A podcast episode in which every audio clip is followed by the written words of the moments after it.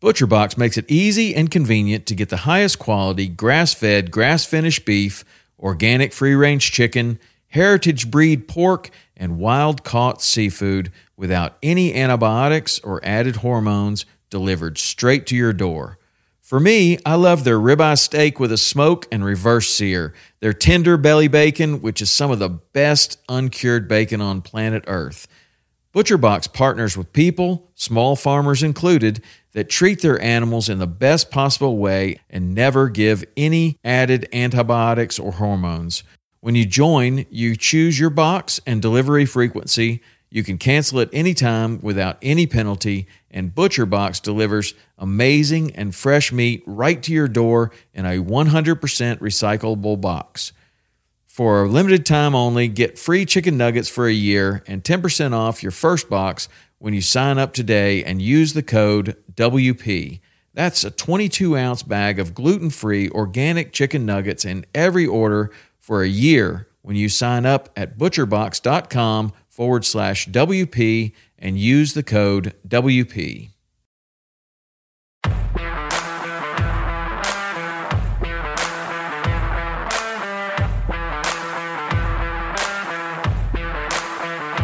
Welcome to Western Contours Podcast, sharing experiences, providing insight, and looking for solutions to become better hunters. We talk gear, on and off season preparation, tips and tactics, conservation, and finding inspiration in the outdoors as sportsmen and women. Thank you for joining us as we share our love for all things Western hunting.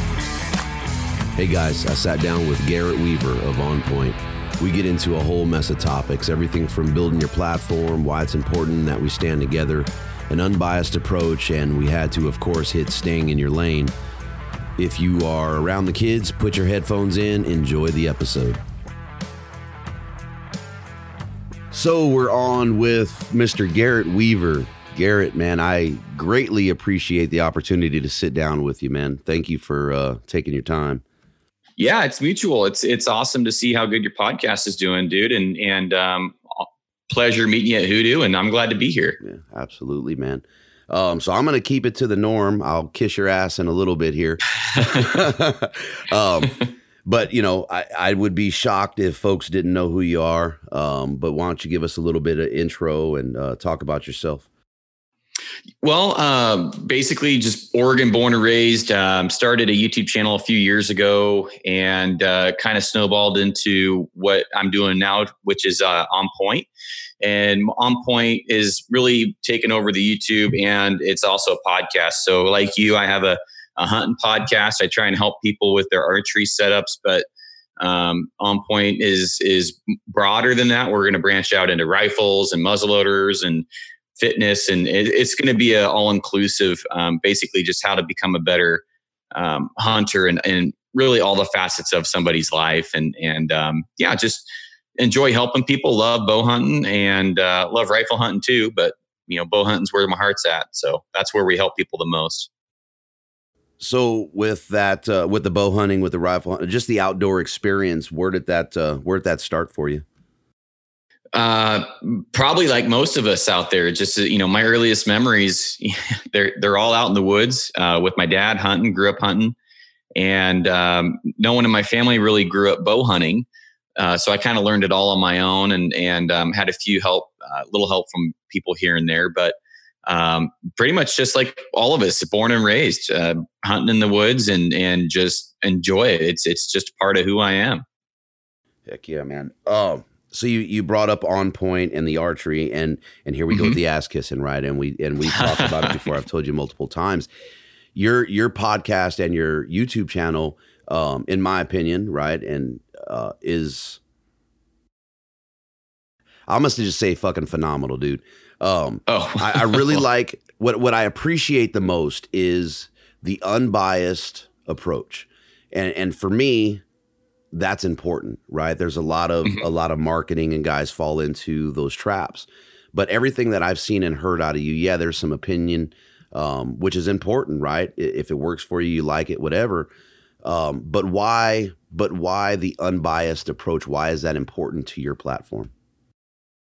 For me, um, it, you know, the platform started, and I've said this a few different times on on um, other podcasts. It started from a really selfish point, so we might as well get that out, you know, you know, in the air. I started, you know, the YouTube channel at a point where I'm like, I, you know, it'd be sure, sure cool to get discovered on YouTube, you know, kind of thing, and get picked up by a bow company and start shooting, you know, just the dream kind of thing. And uh, so I, I, started coming out with these long range videos, and and just there was no end user benefit, not teaching anybody anything, just a very selfish kind of show off kind of mentality. And then people started asking, well, how are you doing that? You know, like, good job for you, but how are you doing that? I want to do that. And then um, it kind of just snowballed into taking the, you know, the spotlight off myself and just honestly just helping as many people as, as we can. And uh, that's really where the, the channel started. But um, I guess I guess what was the actual question here? Because I I got I got lost in in just making sure that I had to bring myself back down to ground level.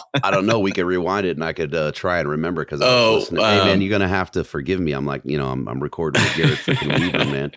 Oh um, shit. so hopefully hopefully it's not PG 13 the whole way through because I I no I may cuss everyone. I, I started early because I knew you were gonna hold back, wondering if you had uh, grounds to just go off and um, okay. But, but, what I was asking is why the why the unbiased approach? Why is that important? Oh, okay. There platform? it is. Yeah, yeah. I don't know how I even got on that uh, rabbit hole. So the unbiased approach is there's a lot of guys out there that have an angle. Um, you know, they they have some sort of agenda. They are biased even if they don't know it. And you know, I, I am biased. I am biased towards what works. I'm biased towards accuracy. I'm biased towards reliability, duplicatability. I, am reliable. I'm I am biased towards good equipment, and so that is my bias. That you know, so I weed out the crap. I find out what doesn't work, so other people don't have to.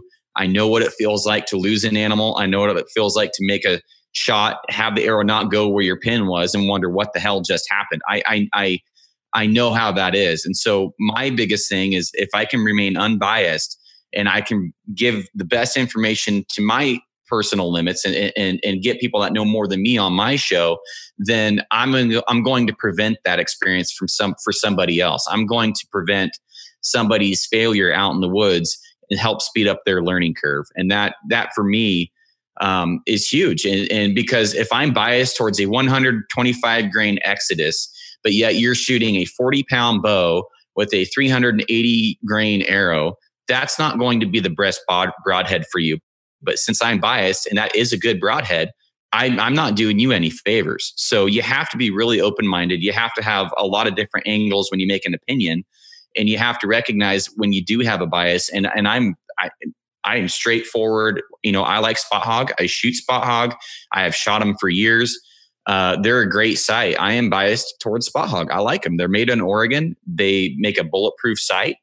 Um, you know, but there's a lot of other good sites on the market. So, but I, I make sure people know that, right? So that's that's kind of where the bias, um, unbiasedness comes from. Is is first of all, you got to be open. Second of all, people don't want to hear an advertisement, and they're going to get pissed off if they figure out that you are feeding them some crap. And uh, and and just the unbiased thing is is just really that's become a trademark for why guys watch my videos. Um, Absolutely. Um, I hear it all the time. You know, hey, I just want to hear somebody that doesn't care. You know, you know. So um, hopefully that answers your question. But yeah, I mean, it's it's super important in the industry, especially nowadays when everybody's affiliated with somebody. Right. So, and I was going to go to that. Has that hurt or hindered your growth with your platform in terms of, you know, companies or people, you know, kind of shunning it because everything is the latest and greatest hype. Yeah. Right. Let's call it what it is. Right. Um, that's a really good question. So that kind of goes along with like the pro staff because many, many of the companies nowadays they don't have to pay you, right? They they they straight up can get everything they need without paying you to push a product because they're going to have 15 guys that want to go out and push it for free whether they've used it or not whether you know whether they are pro staff whether they're field staff whether they have an affiliate link whatever it may be. Uh, there's so much exposure for these companies nowadays because everybody wants to get in the hunting industry, and I get it. I do too. I'm right there next to them. Uh, I, I, think it's I think it's a double edged sword. I think it has hurt, and I I think that uh, you know one of the one of the corners that I've turned here recently is you know the one of the many goals but one of the leading goals of mine now for the for producing content is i want to create a better consumer i want to create a more competent more educated more self-sufficient consumer so people can can weed through these these gimmicky products these gimmicky advertisements these sales pitches all the pro staff opinions all the biased opinions. If i can create a better consumer and i can tell people how to think, not what to think, what to look for, not you know, or, or how to look for it and, and how to really dissect a product and help them with their thought process, then you know that's going to make a bigger difference than me telling somebody that this is a good product because I tested it. So um, I, I, honestly I think it's hurt the industry, um, but at the same time, it's created an opportunity for guys like me and for you that you know if you're willing to be honest and have an opinion and and and just go straight for it then people respect that and they're going to watch your stuff or consume your content. Right. And and and again, I'm you know people will take it as ass kissing. I don't i don't i really don't give a shit. But that is what keeps me listening to your podcast. Um since i started mine it i didn't realize going into this how time consuming it was going to be um, you know, before I was I was just podcast after podcast after podcast, and then I started, and it's yeah. like fuck, I don't even have time to listen because I'm you know either I'm on the phone or I'm you know what I mean. You're you're uh, for yes. me, I troll right, so it's like I'm gonna troll and I'm gonna look at somebody and and you know do my homework. I don't have fucking time to listen, but yours right. is one of the ones that I still listen to as consistently as I can because of all that. Um, and it's kind of been you and I told you that it your numbers are freaking crazy. I mean, you're to me you're the standard. So how I looked at it going in was okay, you have I'm not going to even compare anybody to Joe Rogan, right? You, I yeah. know where you stand with Rogan. I stand right there. Um, yeah, I love Rogan. Beast yeah. mode. so you look at, you know, I look at uh I look at you, um, you look at Kifaru cast, um, gritty, things like that. And I'm looking at numbers and I'm like, okay, how do I compare myself to, you know, these guys, right? And and mm-hmm. so I started looking. I'm going, okay, there's the Rich Outdoors, there's Garrett Weaver, and I'm like, fuck, Garrett's the easiest one. So I started looking at numbers and doing averages, and I'm like, holy shit, Garrett's blowing everybody just about out of the water, right? I mean, oh. as far as a solid, just just a standalone guy doing his thing, and I mm-hmm. and I it's staying in his lane, right? As you say all the time. Um, yeah, I was gonna, I was gonna, I was gonna catch you up there, Mike. I, I know those guys have millions probably of downloads. I, I don't really know. Um, oh, I, I, I, know, I, I, know that um, ours and and I, I mean I don't want to get any credit I don't deserve, obviously, but I, I, I think we're at like fifty something thousand downloads, which you know I was wanting to be way farther than that, but um, you know we're we're performing better than than a lot of the podcasts out there for the mm-hmm. age of our podcast but we know we're producing more episodes as well so um, you know I, have been doing three episodes a week pretty damn consistently with with a few gaps in between but um, you know I, I plan on hitting 100000 by the end of the year which by no means is a rocket ship you know but um, yeah. it, i mean if if that motivates you to go out and be like, dude, I can do that. Or, you know what, if Garrett's doing that good, I, I want to try and beat Garrett. You know, that that is something that that should totally motivate you. Or um, you know, I, I totally agree, you know, um, that I, have looked at other guys and, and I know Kifaru is like over 2 million, I think. And I know that because they just posted it on Instagram, but they've been around for, I don't know, a few years now. Um, I think, I'm not sure. Well, but again, the difference that I see is mm-hmm. there's a and, and nothing i'm not taking away from what they're doing they do a phenomenal job but there mm-hmm. is a mm-hmm. there's a backing there uh, in the retail space so for me oh, it yeah. wasn't apples to apples right i'm looking at oh you know, i see just a dude that's just doing his thing and grinding um, yeah because three episodes a week man that's what i was doing i was doing four when i was doing the collective episodes um, mm-hmm. for kong valley and you want to talk about zero time. Um, and now I'm yeah. doing the three a week. It's actually two two recordings, and then I have my partnership with ECA that uh, you know I do the feature Friday for Michael. Mm-hmm. Um, it, Which man, was a time. good move, good move on your part. I I remember when I when I met, I'm like that was a smart move. I was like, I was when you when you when you when I first saw that, I was like, fuck, I should have thought of that. you know, I was fun. like, that is a good move. I don't know if you know the story on how that came about. Um, so, uh, you know, I'm a newer elk hunter. I've been I started my elk journey last year, but I've been hunting for 20 years, my 21st season.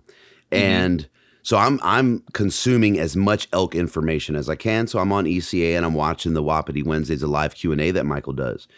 And mm-hmm. I'm sitting there watching, and he, you know, he starts going, "Hey, you know, just everybody, I um, don't have a lot of time for podcasts, but I've been listening to them, and uh, check this one out. You know, it's like guys sitting around the campfire, blah blah blah, Western contours, dude. I about shit my pants. Uh, I was like, what? What? And I think I, I don't know where I was in downloads at the time, right? I mean, when you first start, you're looking at, um, you know, oh, I hit 100. Oh my God, I'm at 250, right? Yeah. And, and yep. you're con, I mean, every single day you're just consumed by the numbers. And it just freaked me out, dude. I don't know how I, I might have been at a thousand downloads or something like that at that point. Mm-hmm. So, you know, I'm all wild and, and I'm not a starstruck guy, but there's guys like yourself that I just respect in the industry. Well, and when that happened, Michael's one of those guys. Um, he's unbiased in his approach, you know, the, the same mm-hmm. qualities. Um, mm-hmm. So then he posted like two days later, hey, should I make the Wapiti Wednesday Q&A available on a podcast platform? And I was about to hit yes, and I go, oh, shit, no, pump the brakes. Sent the DM. I'm like, dude, I got you covered on this. And he was like, huh? And I said, look, you're already platform heavy and have a lot going on. I'm set up and I know how I can get quality audio and extract your Wapiti Wednesdays and I'll run this for you. And man, it was like, he said, yeah, you know, we talked a little bit and he was like, all right, I'm all in. And I'm like, hell yes, man. Hell yes. Yeah. So it yeah. was it was twofold though, right? To be honest about it, it was beneficial for me to partner up with Michael um, get that exposure through his platform and grow my platform, get the numbers. Um, and it was just super cool that I was able to take, you know, work with a guy that I respect in in in, in hunting. I'm, i hate saying the hunting industry. Um, mm-hmm. I know you have some opinion about that too, but I do. But you know, each each to his own. yeah. Um, uh, I mean, for me, I, okay, let's just talk about it because okay, I, I, get it, right? It is, it is a hunting for me, and this is where I stand. There, it is a hunting industry. Um, yeah, it's there. It's it's a business, or there's businesses, and it's there um, right. for financial gain. For me, I don't consider myself part of the hunting industry.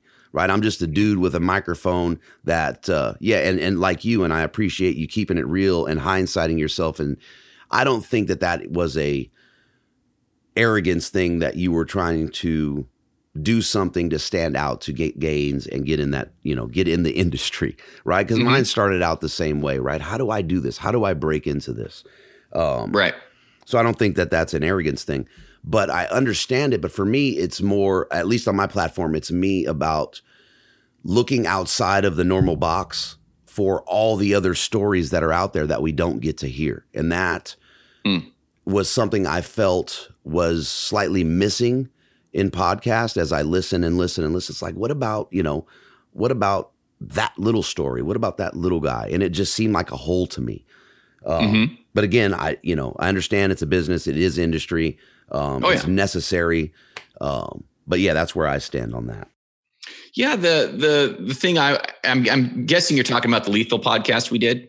Um, yeah, so the the and I don't I don't necessarily have a I don't have a problem with calling it the hunting industry at all. Like it's just it's I find it funny when guys are like they'll correct you or they're like, that's such a dirty word. It's like, well, what do you want me to call it then, right, man? Like right. unicorns and freaking rainbow industry. Like I, I mean, we we we we're we're hunters. We're in an industry. Like, is it is it a bad word to say the fishing industry? Because I just don't get the same blowback. Like I, that's that's you know like I, I don't know the outdoor industry, I guess, because that that doesn't get blowback, but the hunting industry that that gets blowback, and I just don't understand it. It's like there's so many more important issues out there, and we're stuck on this this word, and it just seems. I laugh at it. I think it's I think it's it's funny, but um, you know, I, I feel dirty about it when I'm taking a photo for it. Right. Like, you know what I'm saying? Like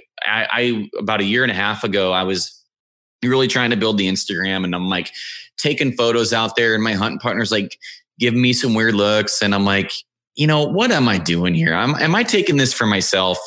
Or am I taking this for Instagram, for likes, for shares, for, you know, like, why am I taking this thing? And I'm like, if I didn't have a goddamn Instagram, this picture wouldn't even exist. Like, I, this, I would be more focused on killing something. I'd be more focused on that bugle going off or my hunting partner, you know, doing something cool. Or like, I would be more focused in the moment than I am worried about getting likes on, on a man made platform that literally, if you die, no one, you know, like if you deleted it tomorrow, no one would care. Like if I if I wasn't trying to get into the hunting industry, I would probably not have an Instagram. I probably wouldn't even have a Facebook. Um, you know, I I don't have a Twitter. I I just I don't know. I, I just feel like people need to pick their battles, I guess, when it comes to semantics and well and there's such yeah. That that brings up I mean, you brought up a couple things, but when we start talking about that brings up a whole other can of worms, right? Because we are our own worst fucking enemy when it comes yeah. to pointing the finger or scrutinizing and you know talking shit talking down to and that's one of the things that i've been trying to break through in my own way slowly but surely is what the fuck guys why does it matter why does it fucking matter Right. You know, it, it's just it's stupid, man.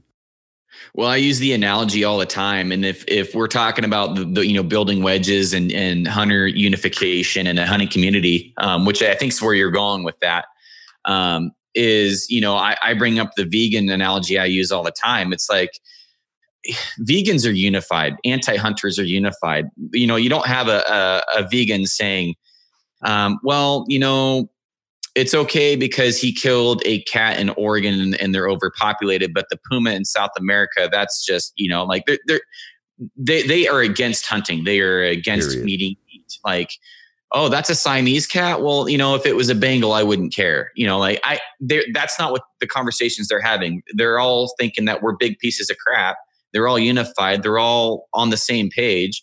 And it's just we need we need to be unified like they are. And we need to quit caring about what each other's doing so much. If i'm not breaking the law right if i'm not hurting the population if i'm being responsible if i'm being sustainable with my hunting then we should be on the same page. And you know i've seen it re- very recently where you'll have somebody say uh, they'll have a video of guys shooting 100 120 yards. And they're like that's not hunting i'm like okay, with a bow, they're shooting 120 yards and killing shit. I'm like, okay. Well, he went out and he killed an animal with the bow. That's hunting. And so what? Yeah, I'm like, so what yardage? Tell me the exact yardage it quit becoming hunting. At like, 40 yards. Me. That's yeah. That's the fucking answer. Everybody yeah. hollers.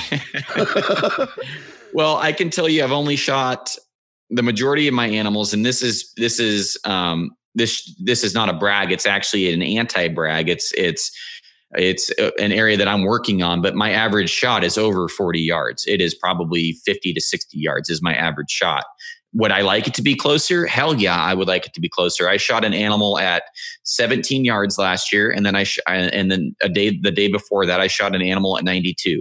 So you know, bash me, I guess, if you want, because well, that guy can't go, get close to an animal. Well, the day after I shot the one at 92 yards, I went and shot a one at 17. So, you know, both of those, it sure felt like hunting to me. you know, um, I, I, I got the adrenaline rush way more at 17 yards, and I think that's that that it more encapsulate what bow hunting is about. But you know that wind is if you're 92 yards from a buck you're still going to get screwed on that wind i mean you're still battling a lot of the same um, you know, you have to overcome a lot of the same hurdles on a stock. Granted, everything becomes more important at 17 yards. You can still get tripped up on the wind or noise or a movement at 92 on a deer. Like there's a lot of similarities there. And, and, and it's just that little tiny, that 5%, that 10% that, that is different is, is all the difference in the people that care. It just it just seems silly. It just is. It is silly. It, I was going to say it really is.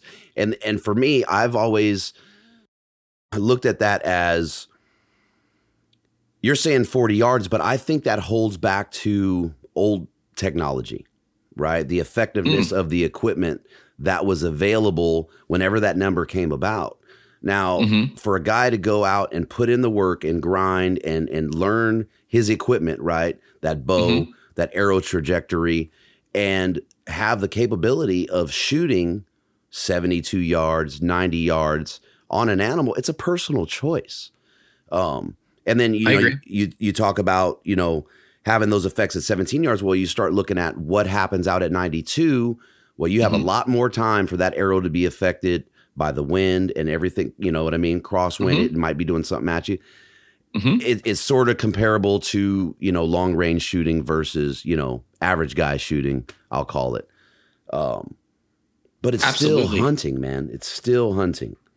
It is still hunting, and you know what? The guys that shoot long range um, with the, with the rifle, the like my, the guys that I know that are good at it, I would I would rather have them shoot a thousand yards at a 12 inch gong than a guy shooting twice a year, three times a year with factory Core-Lokts at 400 yards at a, at a two foot gong. Like there's a difference there, and that's the guy that's going to criticize the other guy. Exactly. Come on, exactly. So you know, there, there, there's different levels to everything. There's different aspects. There's there's just so many different angles. It's just like, man, we need to get on team hunt. Like we need to get on team whatever and just all rally around that because there is like 97% of the population that eats meat. There's about 14 to 15% of the US population that hunts. So we have a huge market that believes in eating meat that doesn't hunt. And so that is our winning demographic. That right there is what's going to keep our hunting rights. And if you don't think that, you know, people are listening, if you don't think that it's possible to win those over, um, you can definitely lose them. Look at look at BC grizzly hunting, right? Look at look at what just happened in South Dakota. I had somebody message me um, today, a buddy of mine, saying, "Oh, well, they just changed. The, if you're a non-resident, you just got screwed, and if you like hunting South Dakota, you just got screwed."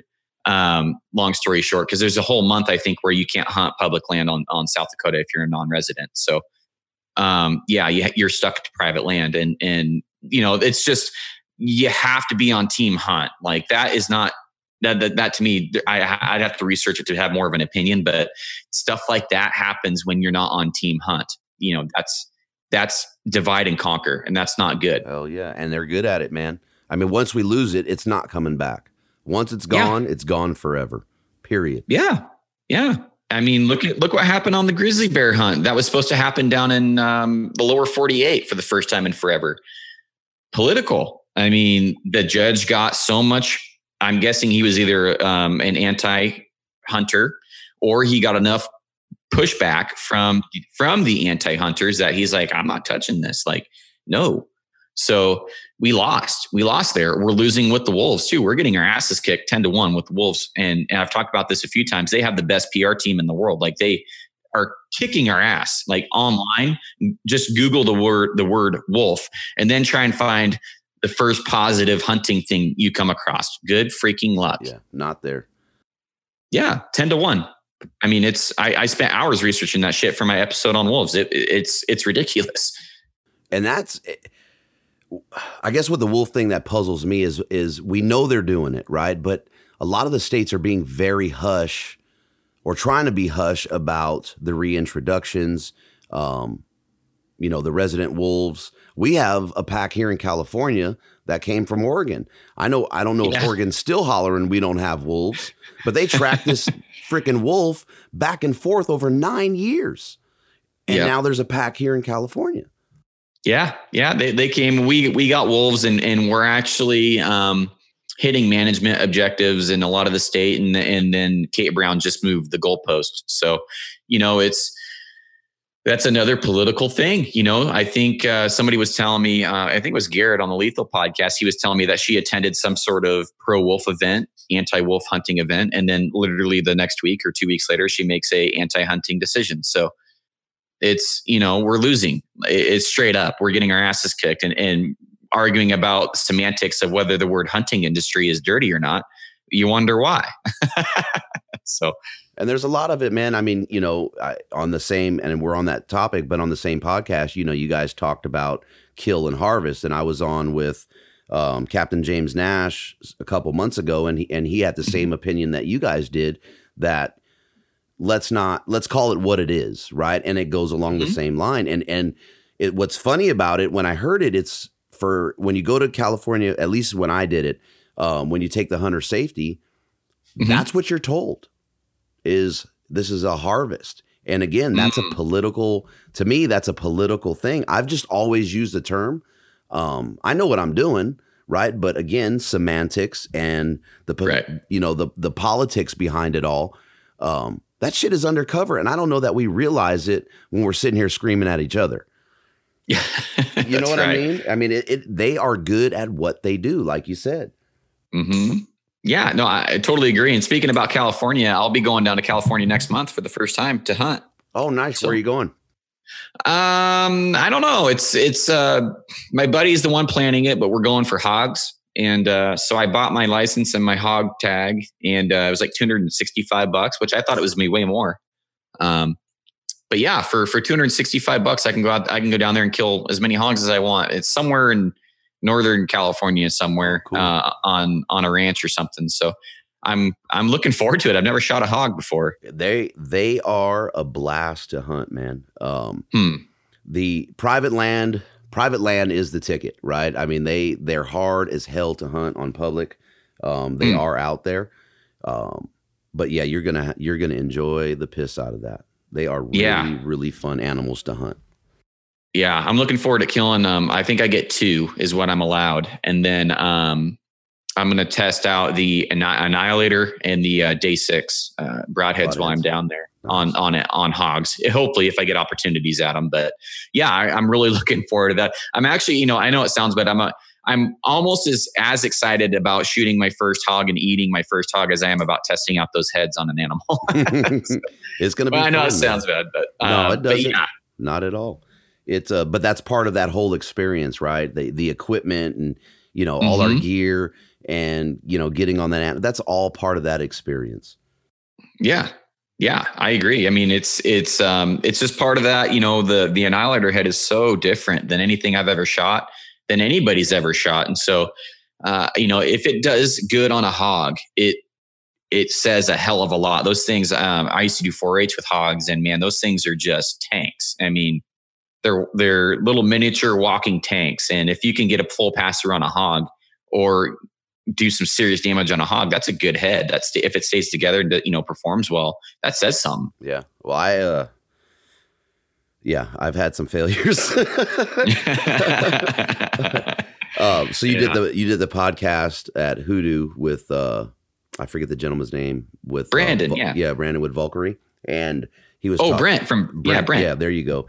And you guys were talking about the shuttle tees. Well, back in the day, right? I yes. not a fan of of mechanicals um, though I ended up using them years later as they improved um, to mm-hmm. a point. Um, and the shuttle T, man, you know the yeah, Hog will tear that shuttle T up um, right in the armor plate on the bore. Uh, mm. But yeah, they and they are tough. I mean, tough, tough animals, man. Um, are you still using those? Hell no.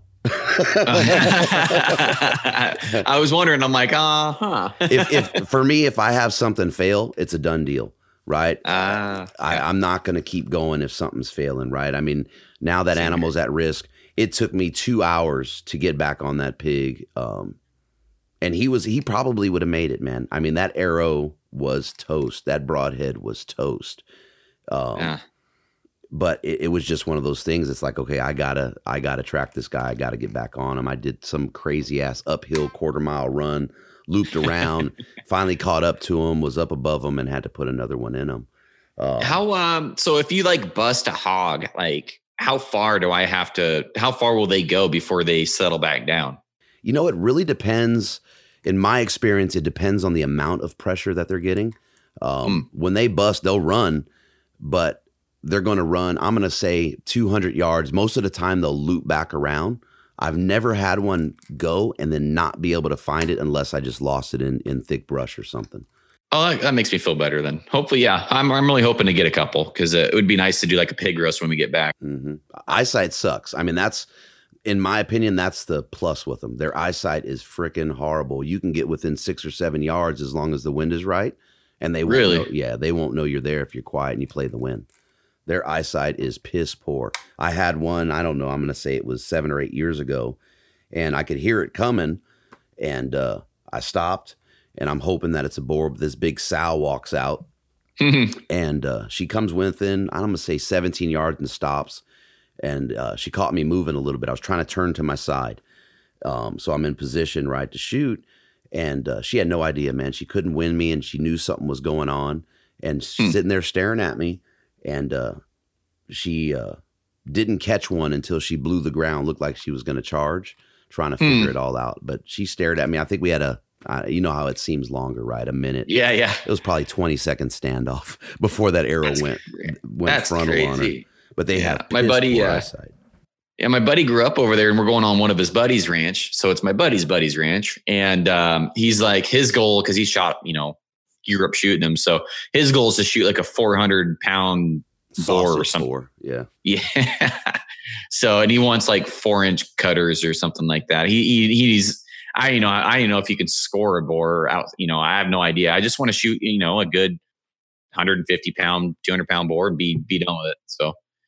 Um, but yeah, I, I'm I'm pretty pumped about it, man. That's gonna be fun, man. That's a that's a Yeah. fun hunt. And your first time. I mean, you can't you can't Yep. beat that first time experience. Well, you know, you know, I Oh, mean, heck you yeah. hunted Africa. I'm sure that was that was epic. special. Yeah.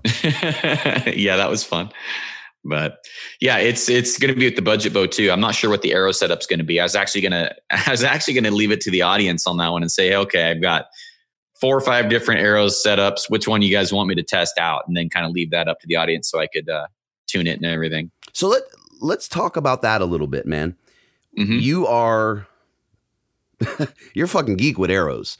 I mean, there there's no other way for me to describe it and, and try and stay nice about it. But Mhm. you for so I'm gonna get an arrow and I'm gonna I'm gonna you know dial that arrow. I'm gonna figure out what I want. You know, heavy up front. Nah, am I going for speed? Am I going for this durability? But you Mhm. will repeat over and oh okay i'm doing this now i'm trying this and that, what is that process in you man that that it seems like you cannot stop with the arrows Oh, God, that's a good question. Um, I just, I don't know. There's just so many different combinations. Everybody kind of has their niche, right? I mean, um, some people are into knitting sweaters. I'm into building arrows. uh, I, I, you know, I, if you went in my room right now, you'd be like, "What the hell is going on here?" I've got uh, day six black eagles. I've got axis injections. I've got um, defender elite. I, I i don't know. The list goes on. I've got i don't even know what else i have in there. I've got fmjs um, i you know uh, ics hunters gt hunters. I've got cheetahs. Um, I, the list goes on. I've got bow fish and arrows in there that i've been playing with. So i mean it's uh man there's just so many different things that you can do to an arrow and I feel like like even playing with like making a Franken arrow, like using a Black Eagle component system, the Focus system onto a Axis arrow. Um, I was playing around with that the other day and just trying to see if I could make it fit. You know, like it's just I I, I don't know how to explain it, but um, just geeking out that's i mean that's how i every time i hear a different arrow setup i'm going he's just fucking geeking out man Yeah, yeah. There's uh the larger, you know, and I'm my buddy told me about this. Um, actually, I learned I learned about it from uh from shit Corey Corey Miller, and I was asking about him because he sent me some of those Black Eagles Focus um, setups. And I, you know, the first thing I thought of, I'm like, man, these are pretty similar to an Axis. I'm like, can I put these on an Axis? He's like, actually, you'd have to sand it down a little bit and then use the large. I'm I'm like okay, so I can do it. so and uh, so I, I want to be one of the first guys to kill something with a Black Eagle component. Actually, that might be what I do. I might order the larger Black Eagle components. I think I just talked myself into that. So there you go um, yeah, we'll, we'll see. I, I, I really enjoy the the Elk River footers, but um, it's it's just always fun to mix it up, man. I, I have never seen anybody kill something with a Black Eagle component system onto a uh, the Focus system onto the Axis. So that that'll be cool. It's kind of kind of original. But I'm supposed to be doing this budget thing, which um, I yeah. Well, you said the budget, budget- You said budget bow. yeah, budget bow. Yeah. Somebody will So give you the- shit about it if the arrow cost uh, twenty five dollars each. dude when i put the new strings on there i had a couple guys that are like oh i'm like dude it's, it's- you know I, I don't know what to tell you I, it's it's a maintenance item you know like It's necessity, right? I mean, I don't care if it's budget or not. It, it Yeah. is something that is necess- uh, necessity, and you're going to have to do it whether it's a twelve hundred dollar bow or if it's a four hundred dollar bow. So Yeah. you know, i'm shooting the yeah, I'm shooting the BTX 31 too, and that those things go through strings and cables like no other mother. So it's like, what do you, you know, what do you want me to do here, man? It took me two months to go through the factory string.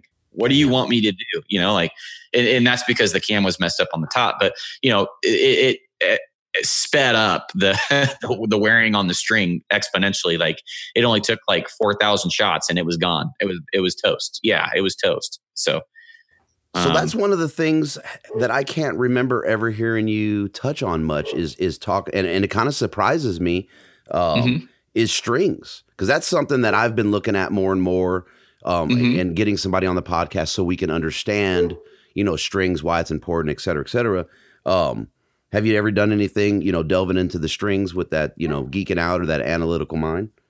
Yeah, I've got a buddy um, that I I let him do the geeking out for me. He's a string builder. His name's Austin Kincaid from um, High Voltage Bowstrings, and he, you know, he'll use um, shit that's I probably shouldn't say. This. He'll use shit that's not even out on the market, letting me test it.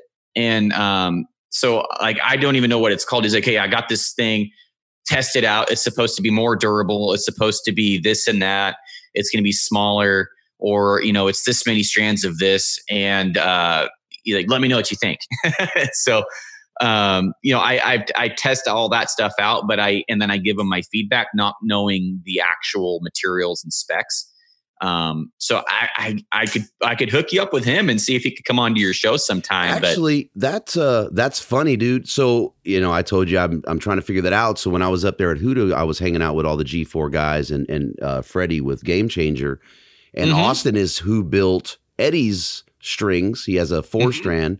Um, Yeah. and I hit Freddie up tonight. I'm like, hey, what was that dude's name? And he just he sent me the stuff. So when you said Austin Kincaid, I'm like, holy shit, that's the same dude.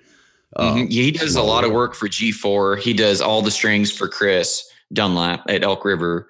He does all my strings, all my buddies' strings, and if anybody, he he's just a good friend of mine. And so you know, Garrett Garrett's biased in one area. I guess it's strings because I don't plan on switching strings. I mean, it's just as I grow, I've sent you know plenty of guys over to Austin, and if I can use my platform to benefit a buddy, then Yeah, more power to him. So Right.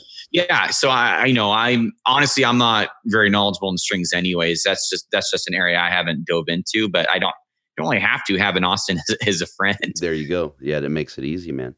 exactly Yeah, I'll uh yeah, if you want to say, hey man, you know, this guy's interested. I have his info, but yeah, it always helps to get a little uh a little boost.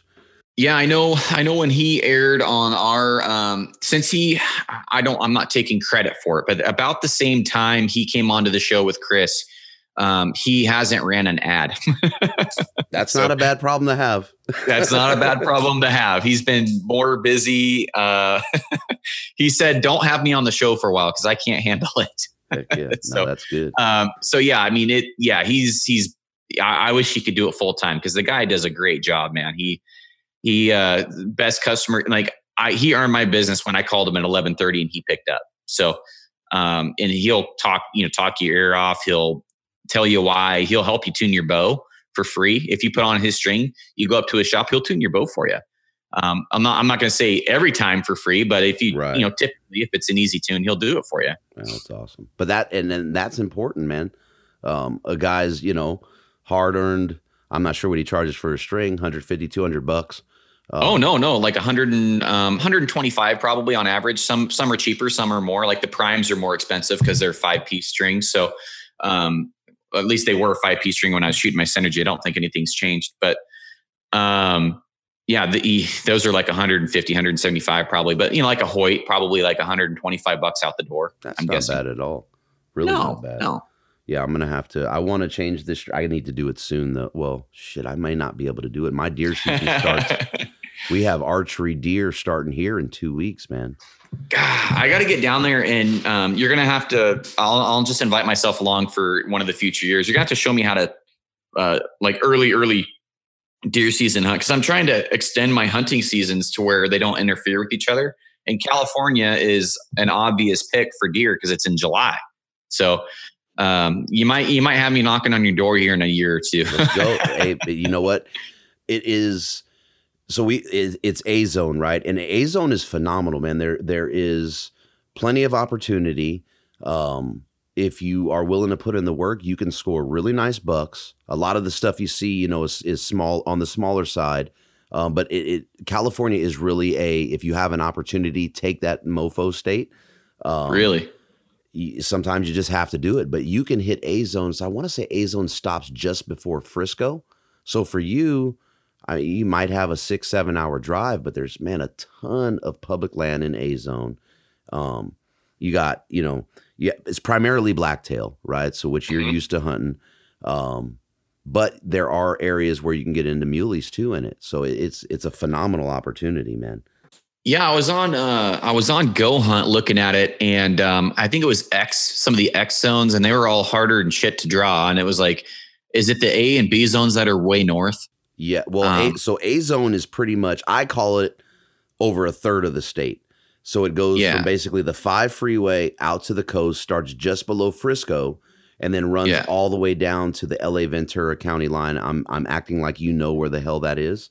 Um, it's south. yeah, it's way south. I'm going to say it's probably in the neighborhood of 550 to 600 miles. Jesus. Right? Yeah, so I was looking huge. at yeah, I was looking at the mule deer right off I five, just south of the border, because that'd be the shortest drive for me. Mm-hmm. And it was like trying to find a tag over there. It was like, eh, I don't know if I'm going to be able to.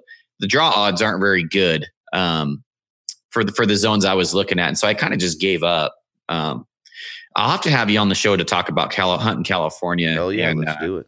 Cause, yeah, because I've been trying to find somebody to talk about it with, and and um, yeah, now that I know you and and yeah, it'd be nice to be able to plan a hunt there next year. Yeah, let's do it, man. I mean, and for you, like you know, a couple years ago, the buddies and I we drew we drew uh, B zone, um, which is Shasta, Mount Shasta. I'm, uh, you got to know where that's at. Mm-hmm. You're close enough, right? Man, mm-hmm. Shasta's phenomenal. It's beautiful mm. country. Um, it's similar. I'm going to say it's similar to what you have up there in Oregon. You know, on the uh, on the east side of the five there. Um, there's mm-hmm. good opportunity it's some hard hunting, but it's California hunting. And that's to me, that's what makes it so so great. I mean, you have to put in the work. But man, I'm all I'm all for it, man. If you want to come down here and we can hit it. Yeah, I mean, I that, that's um if I could go because I live in Roseburg, it's about two and a half to three hours to the border, probably two and a half hour, probably yeah, probably two two hours to the border. And then uh, if I could go hunting within another hour or two of there, that'd be fantastic. yeah, I, I, w- I would think you need. I mean, if you're if you don't have points, so when you start looking at our draw, especially for non-resident, I would say that you're you're hunting a premium zone maybe every at this point maybe every five to seven years. Um, mm. Good zone you're probably every three to five years but then there's the, like i said with a zone and the over counter the uh, over the counter opportunity in a zone um, you can hunt that you know every freaking year and and do mm. really good. That's my that's one of my go-to tags. Yeah i should find out what zone we're hunting in because if we're hunting down there because we're going to be over there on the 17th oh, uh, to the 21st yeah maybe i can shoot a deer while i'm down there if i get a deer tag. I don't know. I have no idea but I'm definitely interested because I, yeah, it's just one extra tag I can go on, and it's not that expensive. No, shoot me that. Shoot me that later. Um, just text me, you know, where you're going to be, and I'll mm-hmm. let you mm-hmm. know exactly what zone you're sitting in there. Sweet, dude. Yeah, I'll, I yeah, we'll work together on that. It'd be nice to go hunting together down there. Yeah, that'd be awesome, man. Like I said, A zone would be the best. You don't have any points down here or anything, huh? No, no. Is it too late to buy them? Uh, yeah. Our draw, our draw was what? Shit, a month ago month and a half oh. ago, something like that. So yeah, that's huh. uh, that's out the window to buy the preference point unless they've changed something. Um, mm. But I don't. For me, I don't really. I'm not going after draws. I'm I build my points. If I really have an area that I want to hunt for a few years, I was like, oh, I gotta hunt this area. The problem with it was is my opportunity for time in the woods got so small that it was like, why did I do this? You know, what did I do this for? The season is three weeks, so I'm getting you know two weekends in a full week, and don't you know it, it just yeah. So for me, I, I go A zone. I got five weeks of archery, another three or four weeks of rifle if I don't tag out archery, Mm-hmm. um, and then I go with an either sex tag close to home that runs me from September all the way to December 31st that I can hunt, you know, within an hour of the house three, four times a week if I want to. So for me, it's season extension. Um, Yeah. Whatever, you know, whatever that looks like that year um, is where I'm at. So the draws, I'm like, ah, forget it. I can go out of state.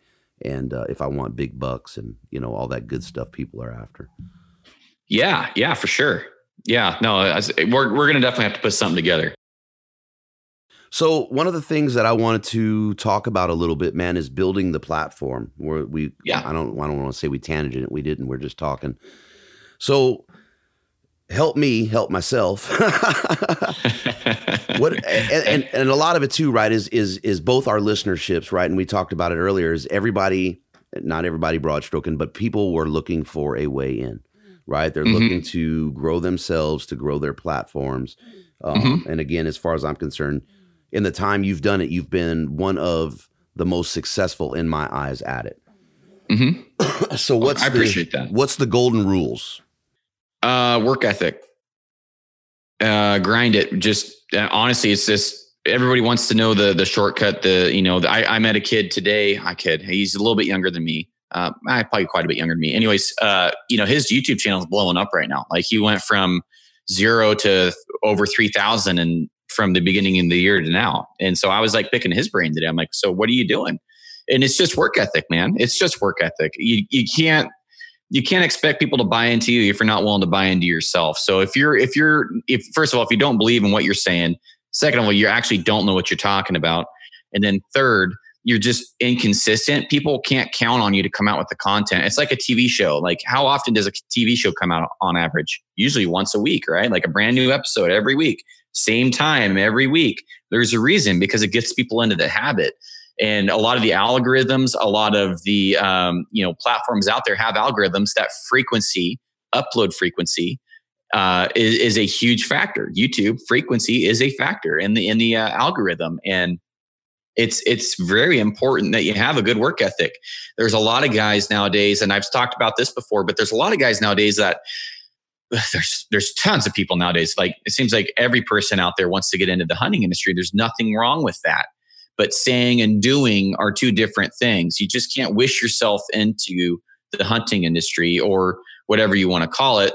You have to, you have to actually you have to actually work into it. Like you, I, I, I use this analogy like you know eighty percent of the people are are going to f- not do the work and the 20% are the 80-20 rule Mhm. but really you have everybody out there and I, and I you could almost use the word everybody and be pretty damn accurate is is has their own logo has a hat has a platform has a youtube channel has a podcast has an instagram a facebook and a twitter and they're all trying to make it work and and first of all the intention has to be there what's your intention if it's not for the end user good luck if your intention is to go out and make quick money and, and try and get sponsors you could probably do that. Yeah, you could probably do that, but you're not going to make it long term. People are going to see that. You can't be a homie hopper. You can't. You can't be. I call it homie hopper. You can't be a brand sponsor hopper and expect people to take you seriously. If you have one offer that's slightly better than the current offer you have, and then you take it and you do that every five to six months, where's your credibility? Where's your Where's your sense of loyalty? You know, like that doesn't make sense. So, um, there- a lot of guys, I, I feel like they're short minded. And, you know, there's a year, there's a three or four years um, of my life I spent personal growth, getting lectured, getting mentored, reading books. You know, I read not, it's not a lot of books, but I read like probably 20 to 22 books on business, personal growth, leadership, just trying to grow myself, you know, because uh, I've always heard you have to grow on the inside before you grow on the outside. And, and, and so I took that to heart and I'm like, man, I fucking have a lot of flaws. Like I need to fix myself, obviously. I'm not a piece of shit, but like there's a lot of things I need to fix if I'm going to be able to lead. Right. And then, then second of all, you have to connect before you can pull. So if you can't connect to people and you're a big asshole, but yet you know what you're talking about, you're not going to pull anybody in your direction. You're not going to have anybody go with you on this movement. So first of all, you have to, there's so many facets to it. And I guess what I'm just trying to say is you have to be real. You can't fake it till you make it. you actually at some point you actually have to actually go on a run to run a mile. Like you have to go out and do the work. Uh, you know, that's one thing I, I there's an, here's another analogy is you know the mountain respects preparation the mountain's not going to give you a sight or a view unless you're rich and you can helicopter in there but if you're like me and you're hiking up the mountain you're going to have to earn every view every step every ridge every opportunity you get the mountain's just not going to give it to you there's no escalators on the strawberry mountains there's not there's just you're going to have to earn it. And so this fake it till you make it thing, I, I don't agree with it. And you're going to have to put in the work at some some point or another. You can't not. You, you have to be yourself because if you you're constantly trying to be somebody else that you see in the industry that you think's cool or something, that's going to get exhausting. You're you're going to run out of fumes. It's a marathon, not a sprint. And uh, there's just a lot of things, but work ethic is number one, man. And you and you have to be real. You have to be yourself and you have to you have to actually know what you're talking about unless your show is having people on that know more about you every time which is cool that's how gritty started no offense to gritty but he wasn't the world's best anything at bow hunting he he's like dude i want to learn you know like i don't know what i'm doing i want to learn you know like that's how he grew his podcast into what it is today now he's hunting all over the world he can tune a bow he can build an arrow he you know he's much better off than he was today, but he started from the teach me, you know, perspective. So it is doable. Um, and it just takes it just takes a work ethic and and and, and a starting line. So you said one thing that uh, not, I, everything stood out, right? I'm not saying that, but you said one word. You said yeah. one word to, that trips my freaking trigger, man. Credibility, cred, mm. a freaking ability. There is such a lack of concern when it comes to credibility. And and I mm-hmm. always tend to blame shit on social media. The the way it's everything is presented on social media, right? It's like, okay, I can get on. And and people don't realize that without that credibility, it, it doesn't mean it doesn't mean dick. It doesn't mean anything. And you have to you have to live with yourself is how I see it. Right. you know what I mean? You have a story or you have this you know, like you said, this this uh, homie hopper. Where mm-hmm. the hell? At the end of the day, you know, you have to live with yourself. You know what you're doing, and there's no. I can't imagine that anyone would be okay with that shit within their own head. Right. That stuff goes on. I mean, you just pay attention to hunting shows and how often, and I understand business is business, but how often do hunting shows change sponsors and the ones that have the same ones are probably ones that are going to be around for a while the ones that one week they have this broadhead then the next week they have that broadhead and then two months later they're sporting this camo three months later they're sporting that camo that's short term that's i don't think that's good business however you know business relationships do change but let's take the born and raised guys for example they are very loyal. They they don't homie hop. They are with EXO and they're with First Lite, They're with onX and that you know those are they're with Benchmade. They're with Crispi. How often do you see them changing? You don't. You, you just don't. That's that's they they build relationships with the people that work there and then they earn the deal that they want. Right. I mean that's that's pretty much how it is and if you're thinking that you're going to go out and create a bunch of sponsors, I'm sorry, but sponsors don't have to pay you anything anymore. I know I already said that. I found this out the hard way.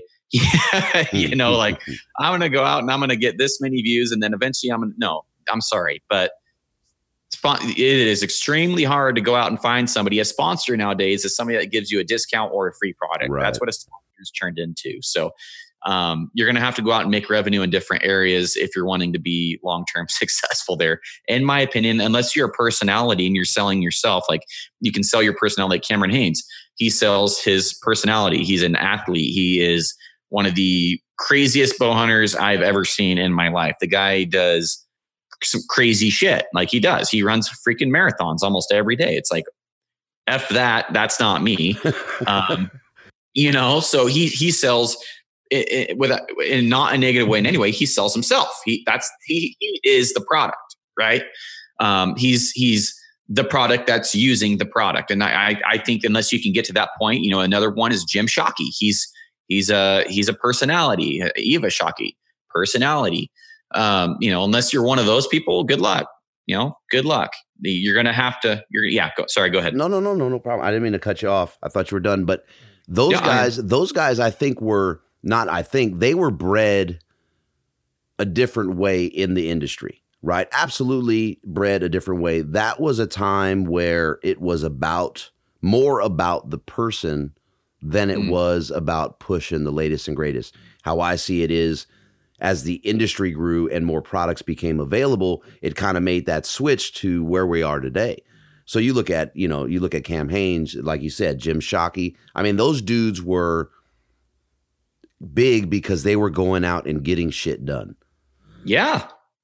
Mm-hmm. Right. Look and, at look at Aron Snyder. He's the latest and greatest. Oh shit. Uh, person personality brand. Mm-hmm. Right. Like he is killing more shit than I have in my in my whole life. Probably in like two years of him hunting with the stick bow. Like right.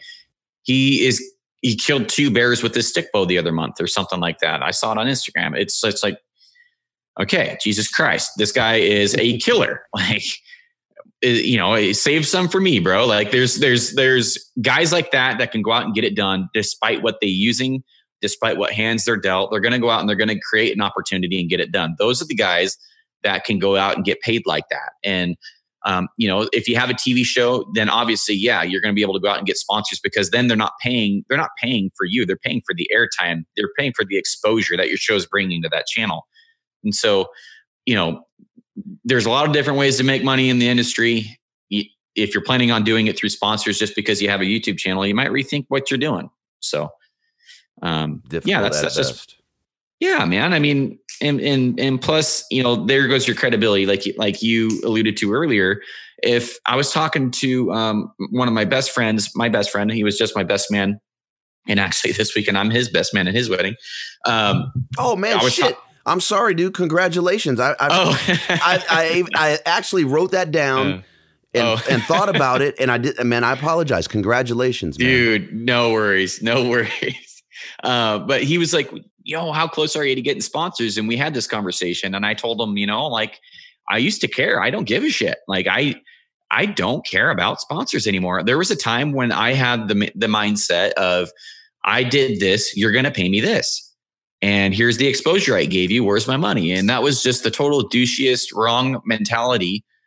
Um, and that was not even that long ago. That was like a year and a half ago, and it was or a year ago. And I'm like, you know, like we we all we all learn and we grow as we go, right? And yeah, so this has just been part of my journey, and and um, you know just from in my journey this is what i've I, i've experienced and and if you do take sponsors you, you become biased. If I don't have credibility, I don't have a platform. You know, so it's probably a good thing they told me to go pound sand. It, it really, it probably was the best thing they could have done. Which, which kind of surprises me. I hope they're one. I hope they're kicking themselves in the ass. Um, because well, they, it, yeah, go ahead. Sorry, it, that, that's foolish, right? When, at least for me, when and like I said, be, it becomes when I look at the unbiased approach and just the honesty what why why wouldn't someone respect that enough to say you know what here's here's an honest guy that's trying to do it honestly that in my head is what needs to be appreciated. Not the fact that you're going out there and hyping the shit but you're using it and you're honest that it means more. Yeah. Yeah, and honestly, I think the what I'm looking forward to now, and, and what I have in my head is like, you know, when I when I become deserving and when i become a necessity people will come to me. And i've always heard that in some of the you know the john maxwell books that i read is like when you start moving towards the resources or you must start moving towards the goal the goal itself will start becoming magnetic towards you. Like it will start working itself towards you whether you know it or not.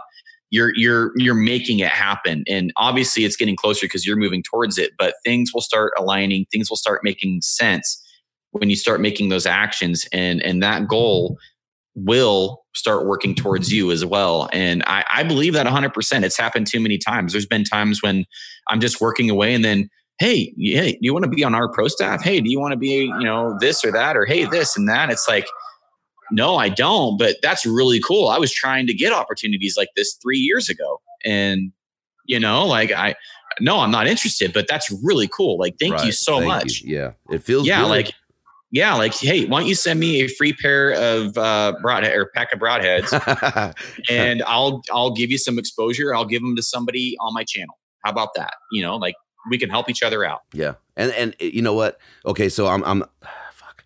Okay, I'm gonna take that one right now because I don't want to lose my train of thought. But you said a couple things. Yeah. So helping each other out, right? And and and one of the things that I noticed trying to get this thing rolling is people are very reluctant to share the space.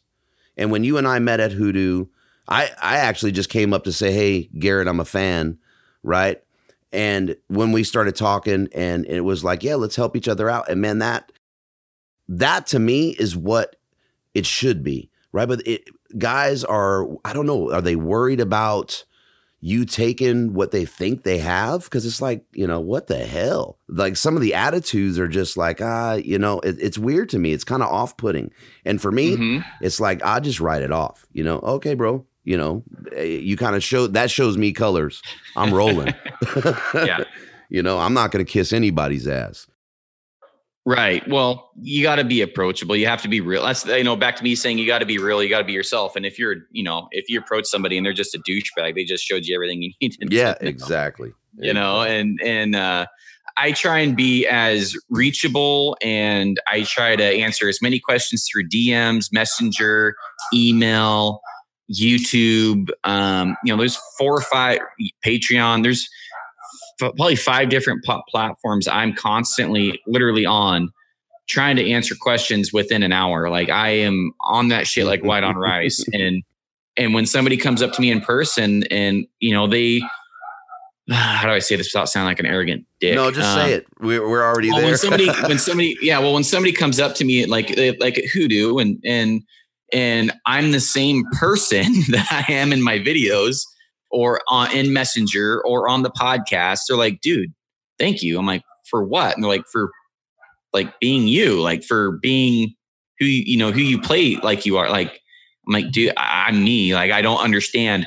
And I, I do understand it because there are people in the industry like that. But at the same time, I could never, never fathom acting Bigger. something I'm not. Right. You know, right. Totally. You know, I, I'm I'm not going to pretend like I like I'm bigger than I am, that I grow faster than I than I do. I'm not going to blow smoke up people's asses. I want to be the guy that out, you know, under promises and over delivers. And and so the the guys that I think are the biggest in the in the industry, they do that. And so, you know, you, there's there's another tip for somebody wanting to get into the industry. Don't go out and make big ass promises and don't write checks your ass, can't, cash. cash. Hell yes. Yeah.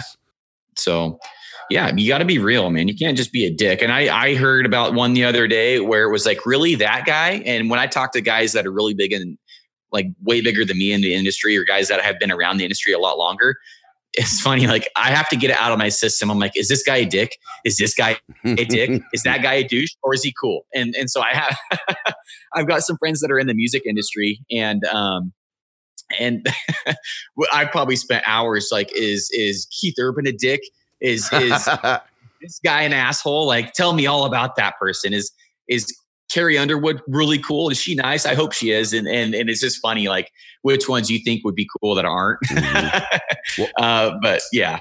So when I went to the Utah show, you know, I Green at the podcast, right? I was like, oh, maybe, maybe I can, you know, get in here and and you know maybe record. So I told you about that. I had my H four with me, and you know nothing. I'm like, eh, I'm gonna just check this out. So what I was doing is I was just playing observer, man. I'm trying to learn it. I'm trying to take, you know, take away as much as I can.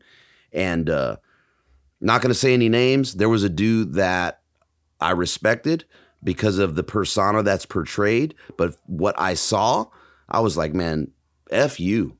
You know, and really? it wasn't nothing directed towards me or anything. It was what I saw and experienced. And I sat there for about 25, 30 minutes watching it, over and over. And I was just like, oh no, man, no way. And it, it told me a lot, you know? Um, really? Yeah, it was bad, bro. it was well, really bad. Well, I mean, let's all. I mean, the best best one I can think of, and I'll use names because you know everybody knows about this video. It's the Chris Brackett video, the the one where he's in the in the blind, and I'm I hope it's Chris Brackett because I don't want to be getting the name wrong here. Um, but I, am pretty sure it's it's the video where he blows up on his camera guy. And it's like, whoa, yeah. like and the and the camera guy got pissed off enough he released the footage so Rightfully Uh, so. yeah and it like the guy was just going off on the camera guy for i forget what he did wrong it wasn't even that big of a deal and he's calling him you know all sorts of you know you fat this and Oh, the, you know no. piece of shit and it's just like what the like how do you get to that point man like are you have you were you always a dick or were you just born like that Well, I think So- I think to a point that people forget that, and you said it earlier about how small the hunting demographic is, right? Numbers wise, Mhm. and you're Mhm. focused on you know that that fucking stardom or whatever you want to call it. You lose sight. Dude, you're nothing. You're nothing without Right. the people that are filming you. You're nothing without the people that are asking you to take that picture. You're nothing, Right. you know, without those people that are saying, "Hey, man, I like what you're doing." That you're like, "Oh, another douchebag," right? You're, you know what I mean? As big as we hold folks up, we are so small and minute that if everybody does not keep a level head, then wh- eh, eh, yeah, you're gone. Yeah, I I I listen too much to the Joe Rogan podcast, like you do, man. Like I just think, like, oh man, I'm doing pretty good. I'm all, and then Uh, uh, I, I, I don't know what it is. It's it must be some sort of like like I, I just a person sitting on my shoulder and he shovels this thought in my head every time I think I'm cool or every time I think like I'm doing good. And he's like, but an asteroid would still fuck your shit up. I'm like, oh, yes. you know, like the universe doesn't give a shit. No, no. you know, like it's it's scale. It's it's it's It scale. really I mean, in a hundred years, hopefully people are still looking at my videos. That's all. That's all. You know, that's a legacy. You know, hopefully, you know, in a hundred years, uh, my grandkids hear how awesome of a dad or a hunter I was. You know, like that's that's what's important. You know, and and that's you know that's scalable. I mean. Yeah, and it's true. An asteroid doesn't give a shit who you are. Not at all, man. So I'm gonna I'm gonna drop us back a few minutes. Um, Yeah. And you you started talking about you know that you you had some change within you, right? Went from and I'm just quoting you, man. Went from douchey to kind of realizing like, hey, what the what the hell here? Do you? Yeah. For me, I've seen some personal growth with the podcast, just talking to so many people. Um, Mm-hmm. and and hearing so many different stories and you know people's struggles if you will and how hunting helps it and i'm and i'm a i'm a sucker i told you that in hoodoo i'm a sucker for what the outdoors can do to us but i've noticed so much growth in myself with the podcast and talking to these Oh, yeah. folks have you seen the same type of of growth in yourself um Yeah, eyes and- opening and things like that Yeah, you know, I, I not only like the best thing to do when you're wanting to learn is teach, and that's a huge. You know, I've always heard that thing. If you want to learn something really well, you got to teach it. So, um, through through through the podcast, getting around guys that, first of all, that I feel are on a next level, um, and I say this as humble as I can. Guys that know more than me, guys that are better than me, guys that consistently kill more shit than I do, guys that have dug deeper or done tests that I haven't done. It really shows you that there's more levels and more more areas that the more you learn, the more you don't know, right? So, I mean, there's such a huge need to learn, and, and it's just it's crazy. Like it's just really pissed on the fire, and, and with with gasoline, it's just I've I've grown so much through my podcast, just knowledge wise, but also the people that have reached out to me, sent me pictures. That has probably been the biggest impact. Is the success stories of guys writing me really cool messages that you know I like. I'll ask my wife like, can I like share that as like a success story without having it be about me? And she's like, I don't think you could probably work that angle. I'm like, but I want to share how cool of a Right. story this is. Right. You know, like but then I'm sharing it. And so it's about me. So it's, you know, there's so many really cool things. There's probably, there's, you know, there's probably eight or 10 I can think of just right now that, um, you know, and guys I've met like Bob Morgan, who, uh, who's been on the podcast a couple times and he's been pretty successful in, in, in his day job and he's in a position where he can go out and bless other people. And I put it like that because, you know, me personally, he's done really cool things for. There's there's a kid that reached out through YouTube who was about a 45 minutes to an hour north of me and about two and a half hours south of Bob. And um, he reached out to me and wanted tips on shooting. And then um, he got tore up on elk addicts because people didn't know he was 12. And so he's asking about elk hunting and, and how to hunt and learn to hunt. And these full grown adults are acting oh, like complete dicks to this 12 year old kid. You need to go out and learn how to hunt and put in the time and, and blah, blah, blah, just the things that you see on these forums. And it's like, somebody then commented, dude, he's fucking 12 years old. And then the, the, the, that thread died immediately. It was like, and so after that, I was like, yeah, absolutely. Come on down. Like, if you can, have your mom drive you, and I will give you private rabbit ears lessons on how to shoot a bow. How I'll teach you everything you want to know. I'll work as hard as you want to on your development. Like, let me know what I can do. And then he reached out to Bob and Bob took him out hunting on his private ranch. And long story short, like that's that's the most rewarding thing for me, right? And so I get around guys that the Bob Bob bought him a new bow, bought him arrows, bought him everything, bought him a whole setup, and then took him out on a private hunt. Like Damn. that's the guys I've been able to align with. To, yeah, to me, align with.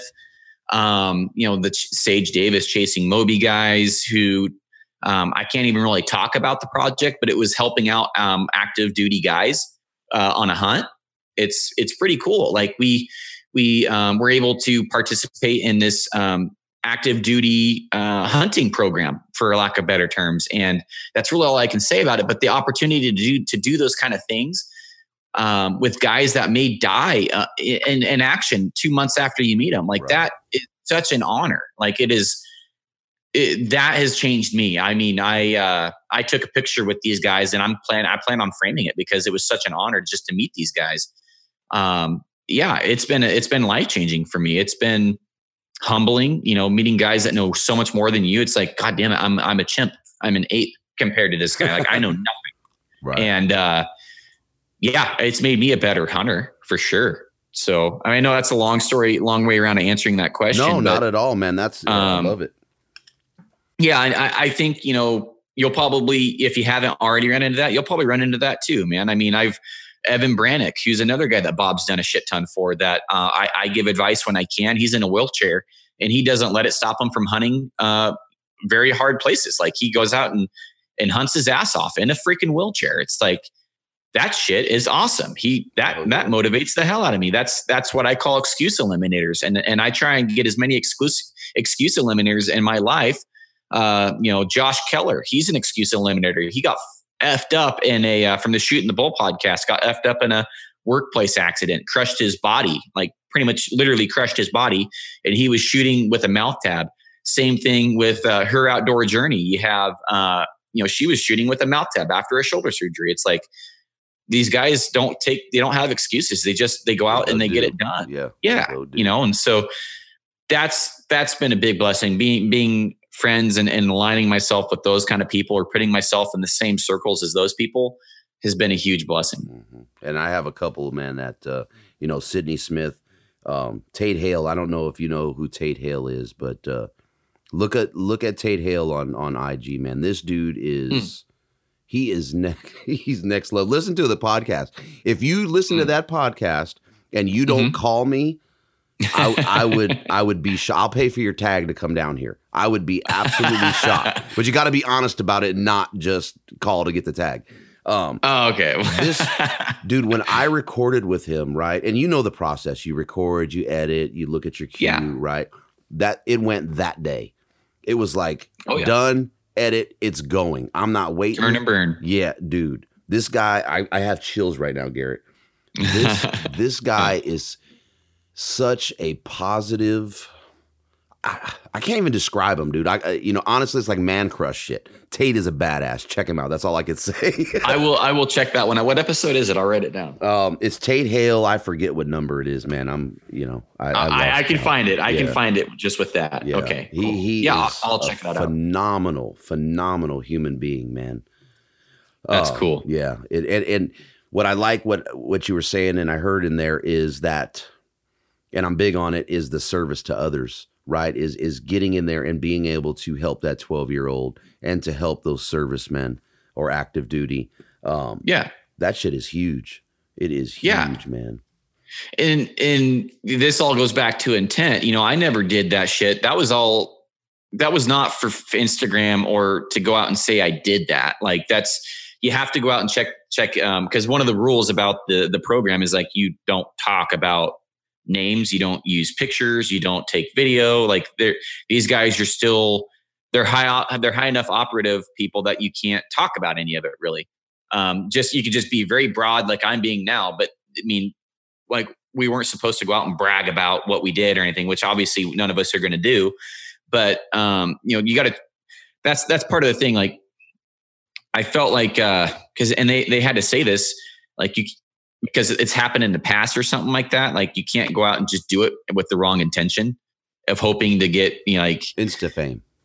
I guess, yeah, right. like hoping to get something in return and um and so yeah me and sage and a few a few other guys that were really cool guys that i i consider really great people and friends now um i plan on doing it every year and i'm just going to take a take a photo of whoever i i get to take out and keep it in an album that no one will ever see because that's something that i'm very proud about so um and i hate even talking about it because i don't want people to think i'm doing it so i could talk about it and, and say hey look at me look how good of a person i am but that's that's um, twice. That's twice that you have had to err on the side of caution, right? The letters coming in or the or the messages coming in, and then yeah. in this instance, um, because of some shaming or some shit, you know, it, it just. Yeah.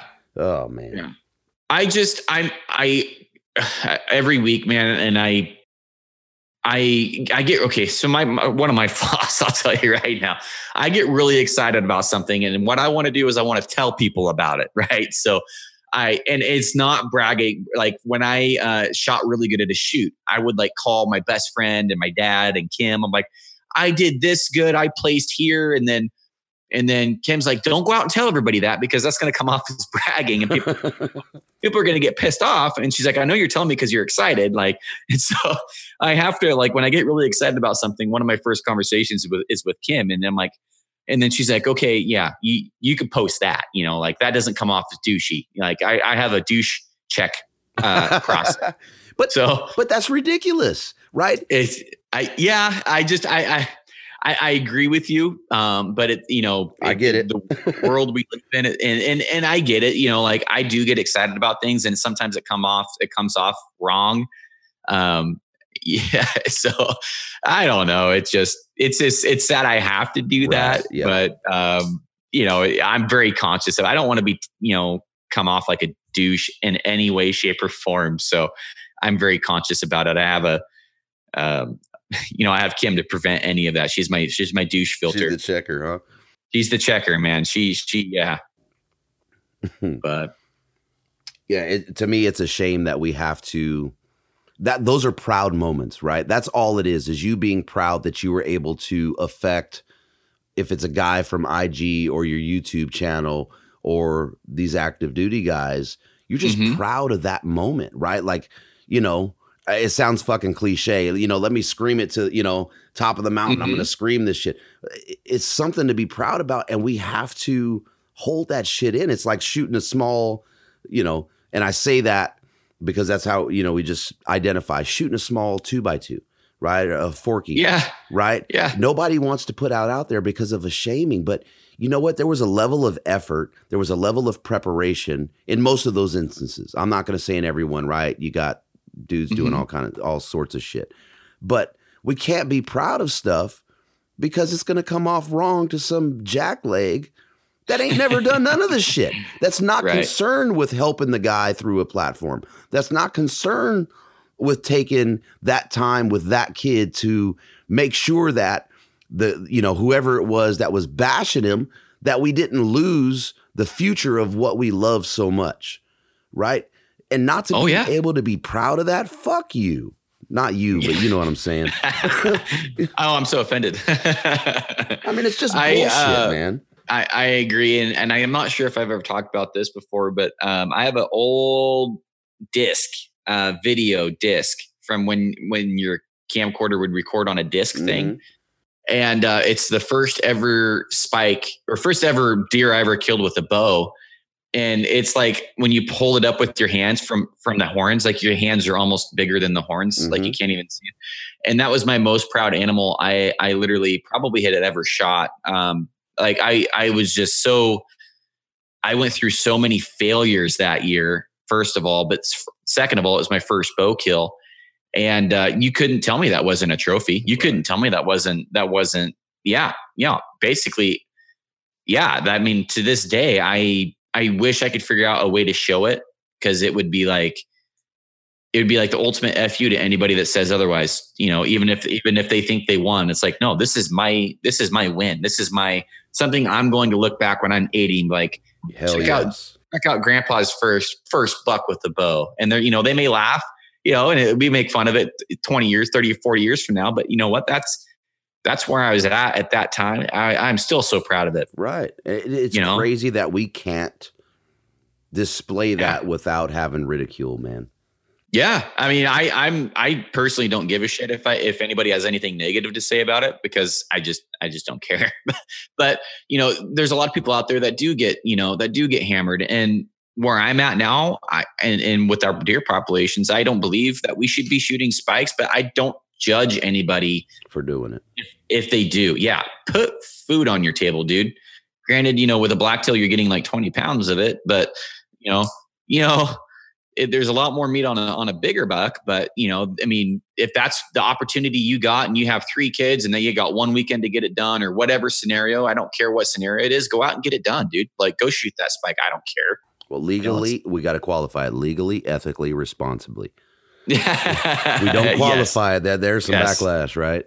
Um, yeah, yeah, yeah, yeah. I'm saying if you got spike spike doe tag, you know, go out and kill a towhead. I don't care. So, so it would not be a podcast, right? And mm-hmm. I know you've talked about it on yours several times and on other podcasts, but not to repeat it, man. Stay yeah. in your lane. I, it's not a podcast without having Garrett Weaver talk about that. yeah, um, I yeah, I mean, you just want me to go over staying in your lane. Yeah, I mean, man, tell these I, motherfuckers how it is. it's more of a it's more of a rant. But, yeah, they you know, go like soapbox time, boys. You know, if if uh, we just talk about anything, this applies to anything in life, brother. And and if it you know, for me, it was it started with um with archery and and just guys giving other guys tips and saying that you're wrong for doing this, you're wrong for using that, you're wrong for holding your nose here on the string versus here on the string, and you're wrong for anchoring here having this draw length, using this, whatever you want to say. It's like, you know what, dude? I killed my first buck with the arrow setup that was cut by somebody I don't even know their name to what length I don't even know. It's probably four inches off my riser with a Muzzy three, uh, six for 36 pack with a draw length that was too long and a draw poundage that was too heavy with a bow that sounded like a fucking 22 when it went off.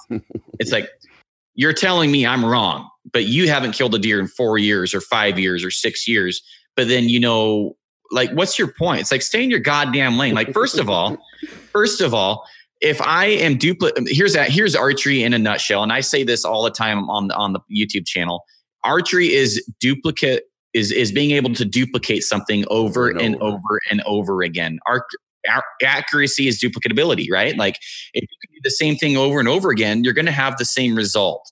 And so if I can anchor this way, which you don't agree with, but yet it's inside the the actual track of archery, you have multiple lanes along this track.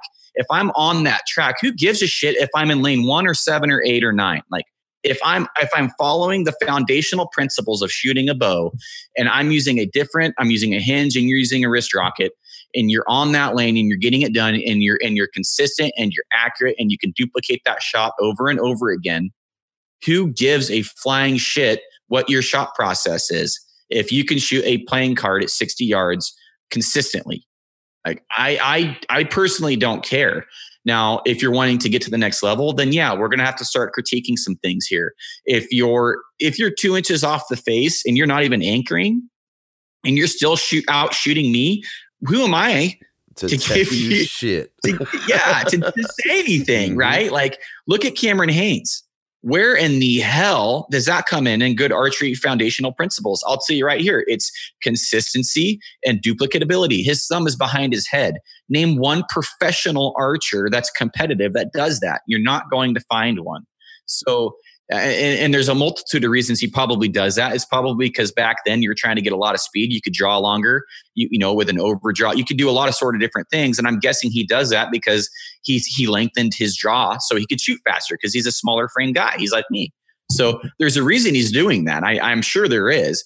I've, I've tried shooting like that just to see what it was about, and I was just fine. I was just accurate. I have I have two buddies in my group that shoot with their thumb behind their heads literally because of Cameron Hanes, and they shoot just fine. So, you know, that's Cameron Hanes' lane. He will outshoot a lot of people out there. I've shot next to him. He's a good shot. And I will stay in my lane shooting whatever I want on that day because I shoot all sorts of different shit. I, I'm staying in my lane, right? And so I and here's another thing. I you know I call it putting the blinders on. Like you you talked about um, you know the views and and and this and that. And it's great to gauge where you're at. I'm not bashing anything here. It's great to gauge where you're at. It's good to know where where you're at compared to other people. But if that starts negative negatively impacting you um, you know you never want to compare your your beginning to someone else's end. You never want to compare right. yourself your your your lows to somebody else's highs. But you know i i don't i i, I care. This is going to sound really bad I know exactly I care, where you're going. I care how how the Western Con- Contours podcast goes. I I care because I like you. I like your podcast, and I care. I don't care if you have more downloads than me, and I don't give a shit if you do better than me. I don't care. Like I will congratulate you, shake your hand, give you a big hug, be as sincere as I can, and and root you on. I'll be your biggest fucking cheerleader, but I don't care. Like that, you're your somebody else's success doesn't really impact me. Like like I don't I don't care. Like I don't care if this person like that like that kid who started this year on YouTube who has over 3000 subscribers. I'm like, dude, it took me 2 years to get 1000. Good fucking job. Like way to kill it.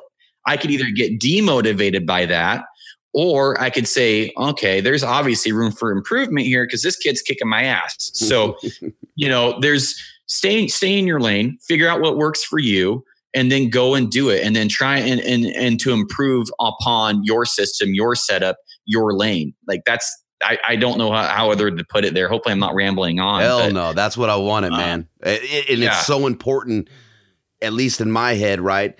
Is to have people hear this shit over and over and over again because there's so many motherfuckers trying to cut you off, right? With with right bullshit with absolute bullshit. Right. Uh, there's a lot to. of there's a yeah. Go, I'm sorry. Go ahead. No, I was gonna say I had to go there, man. I, like I said, it wouldn't be a, a, podcast with Garrett Weaver if we didn't go stay. well, well, there's well, I, I appreciate that, and and I honestly just I these are just things I think. I drive a lot for my job. These are just things I think about. You have all these all these mental hurdles and a lot of them are just ankle high and and they just focus on the wrong shit and you know if you're focusing on this guy doing something because he's doing better than you or he's doing something or he said something that you don't agree with. Who gives a flying shit? Like who cares? I i did a video because here's here's if i don't agree with something like uh, guy comes out and says i'm going to shoot a 300 grain arrow out of an 80 pound bow because it's the best setup ever. I'm going to go out and i'm going to go out and create a scenario a controlled video or a test and I'm going to go out and I'm going to prove Guy wrong because Guy is going to get somebody hurt shooting less than seven or five grains per pound or seven grains per pound or whatever it is. Like that's not that's not safe, right? It should be 350 grain arrow for a 70 pound bow. It shouldn't be less than that. That's not safe. So Eh, you're, you're going to risk blowing up your bow. So I'm not going to go out and talk shit about Guy. I'm not going to go out and say, well, Guy is a piece of shit for saying that. I'm going to go out and say, based on the information, based on this, based on this, here's why you shouldn't do that. Or here's why this arrow would be better than that weight because you're at risk of losing an eyeball. You're going to shoot your eye out, you know? So that's, that's, you know, you just created more content. You just created a very educational video. And then hopefully, Guy sees that sorry for using you as an example. No, no, Guy no, sees it, that. Yeah, Guy sees that and he's like, "Hey, maybe I'm wrong. Maybe the, maybe I do need to change my thinking here. Hey, I didn't know that." You know, and I'm not calling Guy out personally. I'm not not saying he's a piece of shit. You know, I've got videos that I wish I could take back that I uploaded three years ago. It's like, fuck, I, I I wish I could have done that video wrong. There's one that was like a serving video. I'm serving against the the um the twist of the string, I wasn't paying attention. I was just doing a serving video, a how to on serving without using any tools. Kind of a cool video, uh, but I'm I'm serving I'm serving against the uh, basically the the twist of the string, and you're not technically supposed, supposed to do that. Right. So you know, and somebody called me on it. I'm like, man, you know, fuck, you know, should I redo that video? I'm like, no, I'll just put it in the description box. Hopefully people read it saying you're, you know, or whatever. I might not even done that. I don't know. But the video is still up. You can go see me being an idiot on how to serve a bowstring. You know, like it's it, it's a growing process and, and everything. And and um, you know, it's just a matter of, of not getting tripped up on the bullshit. If you just stay in your lane and that all comes back down to the where we started, work ethic if you just stay in your lane and you do the work and, and, and you focus on getting better and you focus on your you, audience, you focus on you before you focus on Garrett or Guy. yeah, yeah, right. yeah. Like if you if I'm if I'm the last thing you think about when I when you go to bed, you got some fucking no shit problem. going on. Yeah, yeah big time, you got some problem. You got priorities. You don't have enough going on in your life. You've got yeah, you've got some serious issues. Unless you just got done watching a YouTube video and then you're going to bed or something, you got something going on here. If you are trying to compete or something, and uh, and and that's why collaborations work. That's why you see the hunting public go with Born and Raised. You see Born and Raised with Hushin. You see Brian Call, uh, Gritty Bowmen, Aron Snyder. You see you know all these guys hunting together is because collaborating works working together works not working against each other it's not a pie that we're all fighting over if you're creating your own content you're a baker you're not worried about not having enough of the pie to share with everybody else so you know it's just it's just a mindset you got to have the right mindset and you get and you just have to go for it keep your foot on the gas quit looking at what other people are doing if you can't control it hear about this if you can't control it why or if you can't okay, make sure I'm putting this the right way because I don't want it to come out wrong. If you cannot control it, why are you worried about it? If you can't literally do anything about something, then why the hell are you worried about it? That's Period. It, Hell yeah. There. We'll That's, end it on that. That is actually the best stay in your fucking lane that I've heard come out of your mouth, man. Hell well, yeah. I, I, hope it wasn't ranty or soapbox. No, but yeah, you know, it doesn't take me much to go off on. Yeah, that. I love it. Well, that's why I was like, man, I, I, I know you just talked about it and you talked about it. I had to have it, man. Had to yeah. fucking have well, it. Well, I appreciate the the opportunity. so, um, uh, I'm gonna spin us a little bit. Um, I, and Go we're ahead. both kind of in the same. And I sent you those bullets, man. Living with rejection, dude. Uh, rejection. Uh, o yeah. for O on the draws. Kind of a.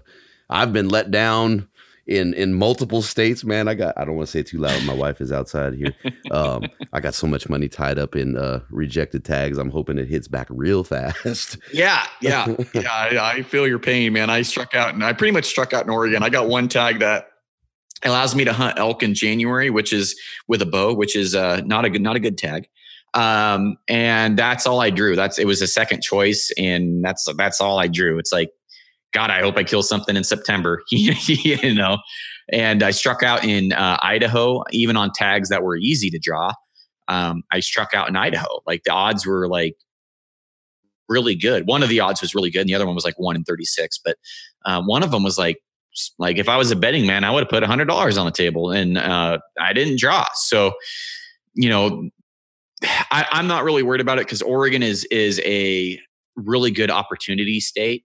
Uh, bow hunters get treated with a silver spoon in Oregon. They really do. You can hunt some really high populated units with a bow in September over the counter you know, about every three to four days. Actually, it's about every three days in Eastern Oregon, we get a shot at a bull now. Like we, every three days, you know, if it's every fourth day, so be it. But every three days on average, we're getting a shot. And, you know, that's over the counter, raghorns mostly, um, you know, over the counter stuff. And you can go out and kill uh, a mule deer or a blacktail or a whitetail with a general season tag. You mean you can go out and do that in Oregon? I mean that's pretty damn cool, and you have a really good odd of killing a buck. It's probably not going to be a monster unless you did the work, but um, you know I I'm not really worried about it. I mean, all I've got six points now for elk.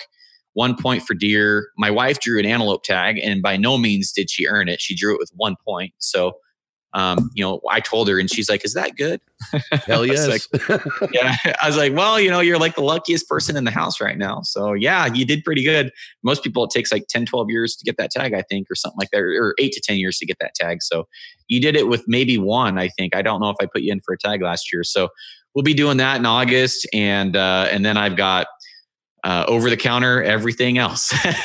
so do you so. do you hunt uh you do any of the uh west of the five hunting and the rosies and that nasty ass rainforest, man?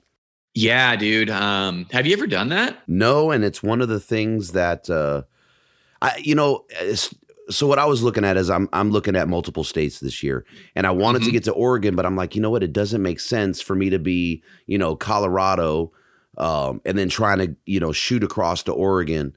Um, right. So I, I, think what I'm going to do, I know what I'm going to do. I got, I was rejected in WYO, and I have a little bit of a vendetta with with Wyoming from last year.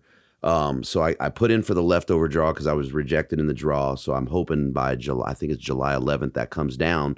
So to go from WYO um, into or yeah, excuse me, Colorado into Wyoming, and then we might do a OTC cow coming back through Utah to home. Um, and I think what I'll do next year is probably go Oregon to Idaho uh, but yeah, that that is my draw is hunting west of the five in Oregon, man. But yeah, so you're you're going from Wyoming to Idaho then, or well, no. What I'll do is I'll go from Colorado to Wyoming if I draw that, and then if if Wyoming turns me down for a second time, we're going to go from Colorado to Utah and just go with one of the OTC cow hunts there. Oh, that'd be sick. Yeah. Um, I'll be in Idaho with a rifle, hopefully trying to kill a, a monster mule buck again. Um, I didn't get it done last year because I didn't find one, but we saw plenty of bucks, just nothing I wanted to tag. So, um, so that's, that's trophy, one animal. You're a trophy hunter, huh? Uh, mule deer hunter. you know, I don't, I don't, you know, I know it sounds that I'm not going to drive 13 hours to go kill a dink. yeah, I hear you, man. No, so, I, I had to throw that in there because somebody else. No, yeah, I, I straight up, I straight up with with uh with the mule deer. Um, you know, I I love big mule deer, and I've got plenty of meat in the freezer, and the more meat I got, the more picky I get. So um, I I am definitely interested in in killing. You know, I just want to kill a 170. You know, something you know 170 180 buck. It's not a monster but that's a, that's a pretty damn good buck and it's that's a nice buck man. Yeah you know i've got the one you know i've got a, i've got a few that are that are nice but i've never killed a 170 180 and uh, i got you know i just love they're right up there mule deer hunting with rifles right up there with elk hunting with a bow for me. Um, it's just super special. There's so. a there's a lot of guys that are standing right there in that lane with you on that one man yeah, yeah, and and so I guess I, I, was asking if you if you'd hunted the the west side is like in uh, is because that's where I shot that bull last year. Um, that was my 17 yard um, shot, and that's about as far as you could see. mm-hmm. Yeah, that's when I, I, and I hear that the average shot is under 15 yards for for most folks in there. Well, um, yeah, that's that's a tough one because I've got buddies that they uh, he's supposed to come onto the podcast. He's a he's an opposite end of the spectrum kind of guy. Um, so you have the short, um, keep it short range, heavy arrow. Well, he's let's shoot 110 yards, smoke something through, you know, um, you know, at 110 yards with a 400 or 380 grain arrow. So he's he's on the opposite end of this. He's like on the Tim Gillingham end of the spectrum for for arrow setups, and uh, he he shoots them out to 110 yards. I mean, that's going to ruffle a lot of feathers, but I'm excited to get that perspective because he's killed a bull. He's killed a bull, I think, 13 years in a row now. Um, Roosevelt's, Roosevelt's. And he's doing it by going into a unit that he knows there's a bull in, stalking within the first opportunity he thinks he can kill it. And he, if it's 100 yards and it's broadside, he's going to smoke it. I mean, that's that's that he's he's a state champion. He, he's a very very good archer. We'll put it that way. He's not just some guy that doesn't tell you about his misses no, he's he's he's he's a ringer. He he would outshoot nine out of ten people any day of the week, I, if not more than that. He's very good archer, but his arrow setup is what just surprises the hell out of me. So, um, yeah, especially at that distance, man. Especially at that distance, and he's saying he's, you know, he's killed bulls. I think out to like thirty or forty yards, and he's he's gotten through the shoulder with his setup. So, I I am very surprised and shocked, and guys are going to say bullshit on it. Um, but you know, I, I want to hear that perspective. I don't I don't care. You know, right? Like I said, I stay in my lane. I want to hear about his lane. Hell yeah, so, I, am I'd like to hear that one because that's uh that's yeah. impressive. I mean, 110 yard shot anyway, mm-hmm. right? I mean, you know mm-hmm. what it takes to get there, but to have the yeah. confidence and and most hunters, most guys will not take a shot that they do not believe in. Yeah. So that means yeah. that this dude is picking out a tuft of hair at 110 yards and hitting the mark, right? He's he's yeah he's he's um you know he's using a hinge. He's he's got you know he's god damn it he's a good shot. I mean I, there's no other way to put it than that. And if that's you know to a lot of guys out there, we've already had this conversation on this one. If that's not hunting, I'm sorry. You, you can just not listen to that episode. But the guy is getting getting it done 13 years in a row, I think now on good bulls and in in the Oregon coast. And I think that's cool as hell because he's not he's he's kind of jaded um, against doing it because he's not getting you know the up close bugle in your face experience. And he's like, I'm robbing myself of that experience of of elk hunting. But he's like, I like filling my tags. Mm-hmm. But so. I don't know who it is, but sir, you're a badass, even though you're not getting up and close and personal. Because that that's yeah, that's badass as far as I'm concerned with stick yeah. string, man. Yeah, you know, he's like I said, I, I like hearing all angles, all different perspectives, and heavy arrow, light arrow, 16 blade, two blade. I, I, I want to hear it. Like, tell me why you think that's the best option out there. Like, you tell me why.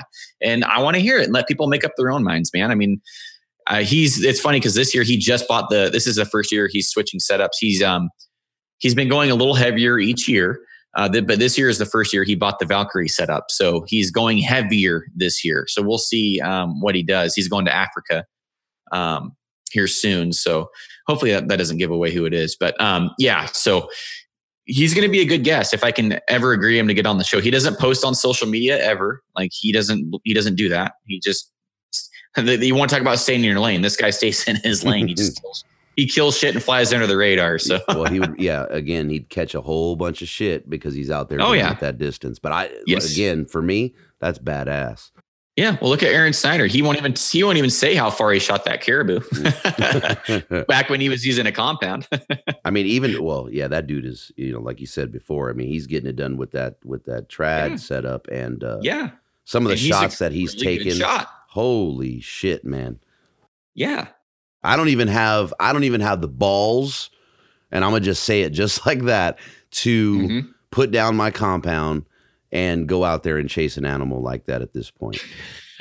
you know what I mean? It's just like I uh, I'm right there with you. Like I I've got the chicken shit mentality where it's like I don't really care about turkeys, so I'll try it with a turkey. you know, I'm not willing to go all in on on an elk hunt and not bring a compound. I I like filling my tags too much, and and I don't. I haven't had enough success with the elk uh, uh, in archery to make it even harder on myself. Like I want, um, you know, I've helped friends kill bulls, but for me, actually getting shot opportunities and actually killing them, I've I'm usually behind the bugle. So you know, it's it, it's not conducive to killing bulls. Usually being behind the bugle that often. They can uh, more power to whoever that gentleman is. I can't wait to uh, yeah. hear that episode.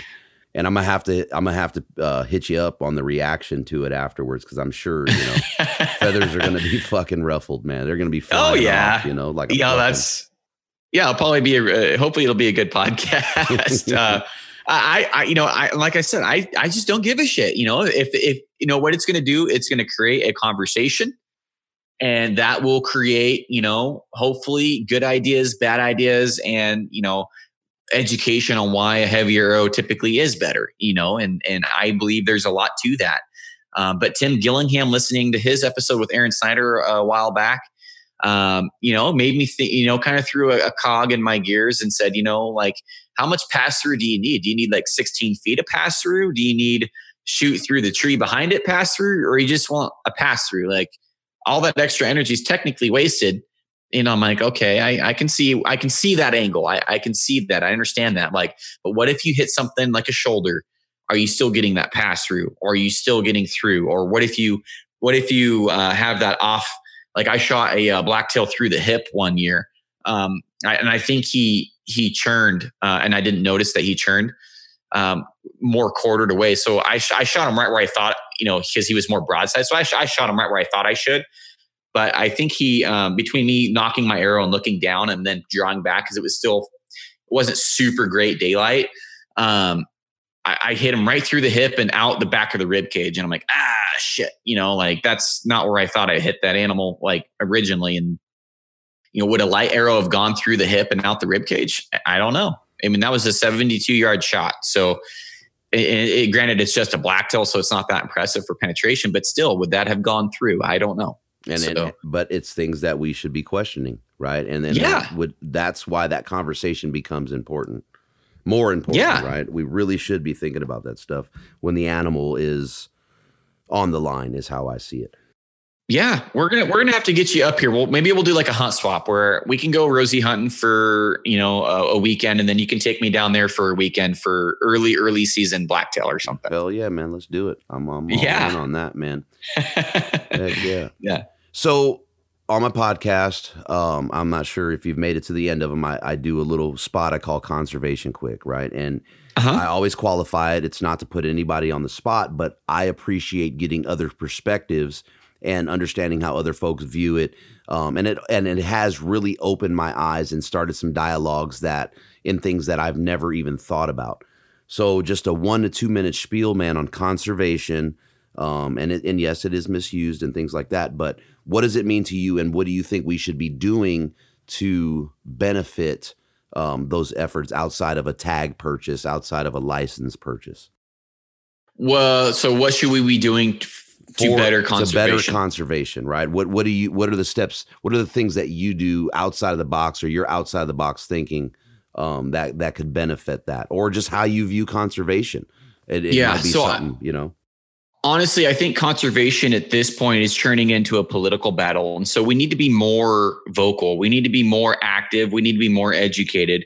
And we need to have our shit together as a hunting community, which we've already gone over.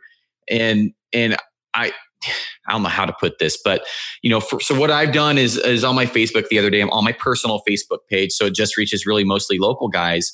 Is you know, hey, here's an ODF and W meeting going over new regulations, which a lot are, are really fucking horrible ideas. Um, let's let's show up and actually give our opinion instead of just bitching about it. Like let's let's just go. And it's at six o'clock in Roseburg uh, at the Backside Brewery. If you're a local guy listening to this, and in Roseburg, Oregon. And if you don't go, it's kind of like everybody, every election. If you don't vote, you don't bitch. If you don't go, don't bitch. You're not part of the solution. You're part of the problem. And for the at the local level, you need to be engaged in the decision making. You just can't go not draw a tag every year or draw a tag every year, not see an animal or have a bad experience or whatever, and then bitch about it if you're not part of the solution. You know, and my, you know, for example, there's a really bad idea for a spike hunt coming up for rifle season where now we can shoot basically any buck with a visible antler. And the reasons they have for this, I think, are pretty fucking retarded. And it's going to also cripple our deer herds even more than they already are due to the lack of bear and cougar management because the loss of using hounds in 1994. The, I mean, I could go through this in, in depth on how this is a stupid idea and I'm inviting people to go to talk about it or to go and say, I'm going to give my time to Garrett so he can keep rambling on about how all oh, you are a bunch of fucking retards. So, you know, like, I'm, I, and I'm going to be very well spoken. I'll be very well put together. I'll be very PC. I'll be very professional. You know, we talk a little bit different on the podcast than we do in person about these things when it really matters in a formal hearing. So I'm not going to be a jackass, but you know, we need to be more. We need we need to be the wolf PR guys, right? We need we need to be we need to have our shit together. I is is conservation is very important. I think the term hunter hunting conservation is also overused, yeah.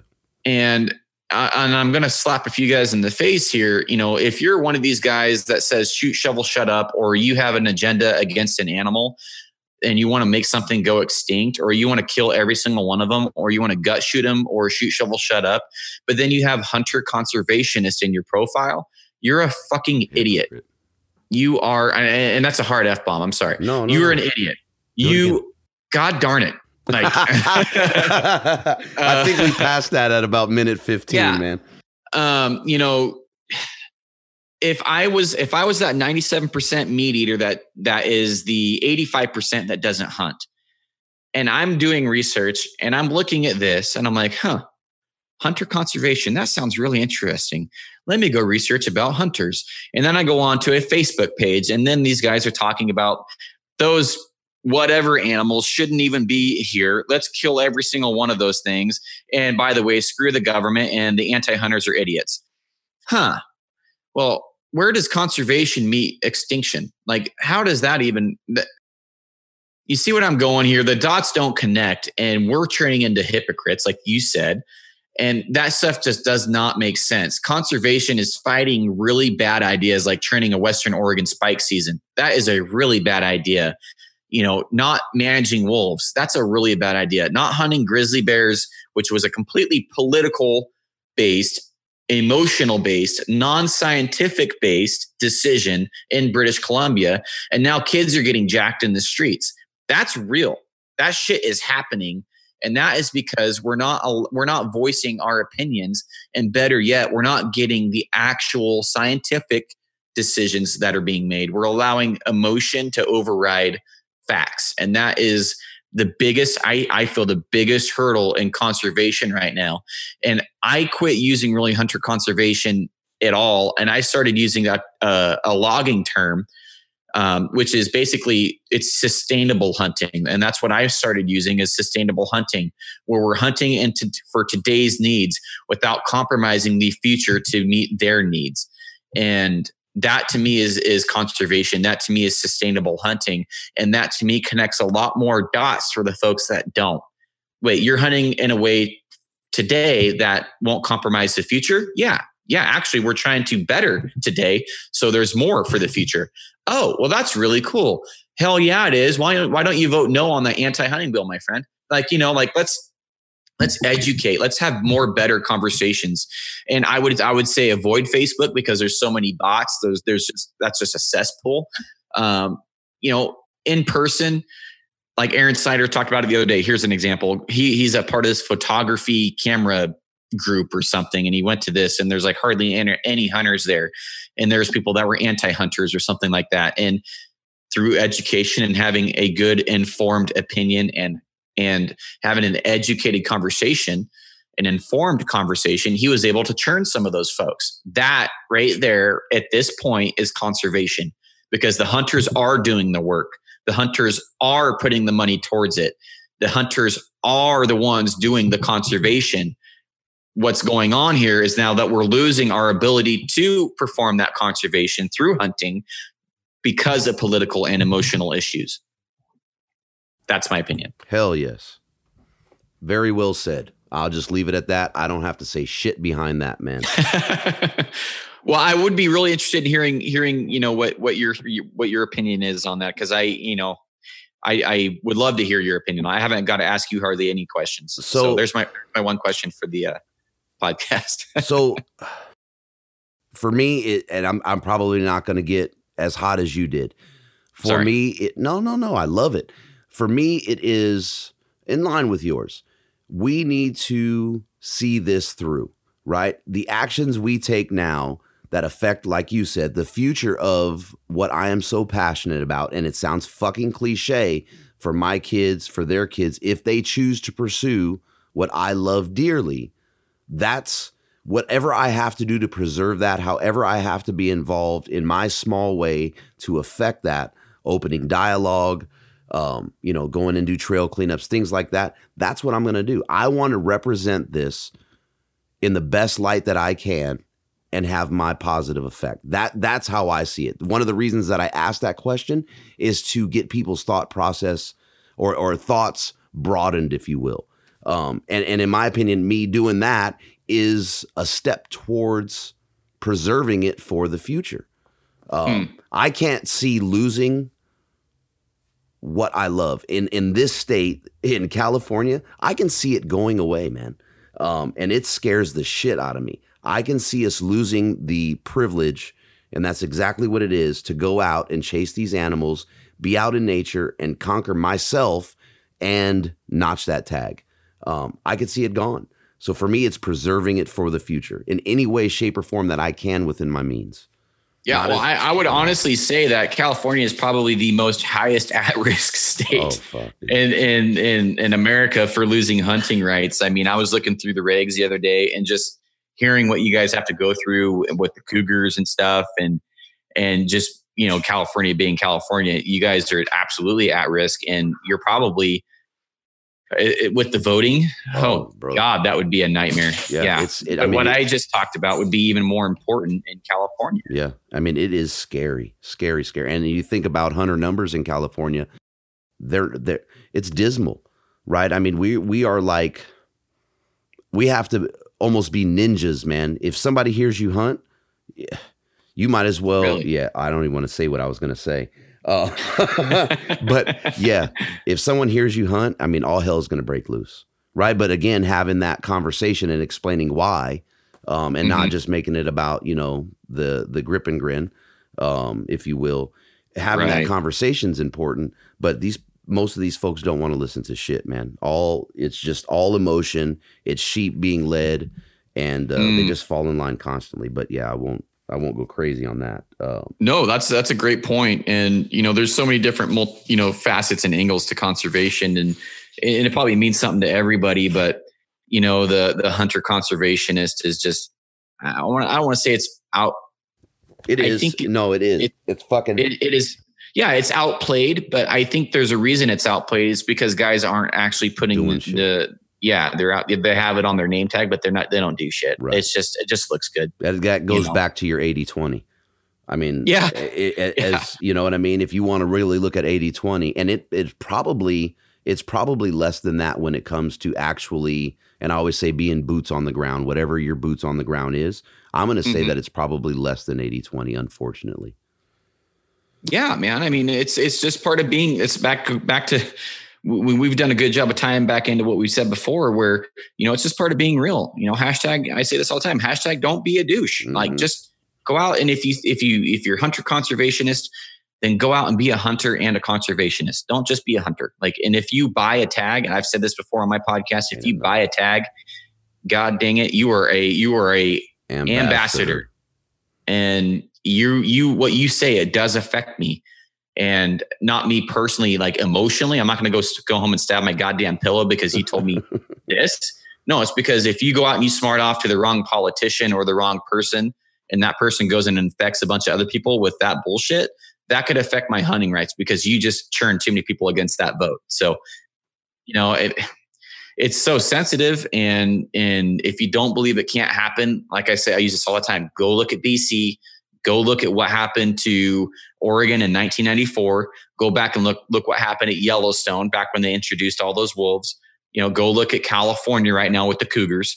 Go you know there's so many examples. It's it's it's sickening. Look go look at florida with the pythons. That's not conservation that shit's out of control i'm fuck florida i'm never going to florida again they got pythons the size of Volkswagen buses over there swallowing basketballs, man. I it is scary. I am not going to Florida. Yeah, I don't want to deal with the Unless gators, and then the, now you got the pythons. Yeah, I'm good. Yeah, yeah. Hopefully the gators and the pythons have like an alien versus predator war and they kill everything. Yeah, I don't know, other. man. I'm putting my money on the damn python, bro. yeah. I'm putting my money. I, on you know, unless I go there to go tarpon fishing, that's about it. yeah, no, that would be cool. Yeah, I actually I have family down there, and uh, you know the uh, the turkey is uh, turkey hunting is really good, but going down and Hmm. fishing redfish and snook is uh, is freaking phenomenal, man. Phenomenal. That would be sweet. Yeah. That would be sweet. But uh, yeah. No offense, Florida. The deers are, uh, and it sounds bad, but the deers are dinks. They're- the tiniest little body things that uh, you'll ever see. It's actually surprising um, to me to see. I, I don't know what it is about about that strain down there, or that you know subspecies, if it is, um, but they're just the tiniest bodied. Interesting. It's probably because they're where they're at first versus the equator and also the climate. Like it's so humid. Like you don't need a big body. I, I could get geeky on that too. I've I've studied a lot of that shit. I was gonna say, actually, you're you're hundred percent accurate because as you said it, I go, I, I remember hearing that, and Mhm. it, it does have a lot to do with it. Yeah, yeah, they don't need. Yeah, I, I, I, I'm geeky in so many different little areas. Every everybody has their own little area of genius, you know, and and uh, mine mine just happens to be very very narrow. no, but it's bitching, man. And again, that's one of the things that I've appreciated. Um, you know, is that geeking out aspect. Yeah. Well, no, you've you've you've come out with your podcast, man, to to, to wrap this thing up, and and I want to end it with complimenting you. I mean, you've come out with a hell of a podcast. You did it very professionally. Uh, audio, you know, you and I are both audio Nazis, and um, I say that my H6 died about 20 minutes ago, so I'm not sure what we're going to do on my end here. Um, but you know, the uh, the podcast and, and, eh, all the way down to the emblems and, and and everything, it's been very professional, very first top notch.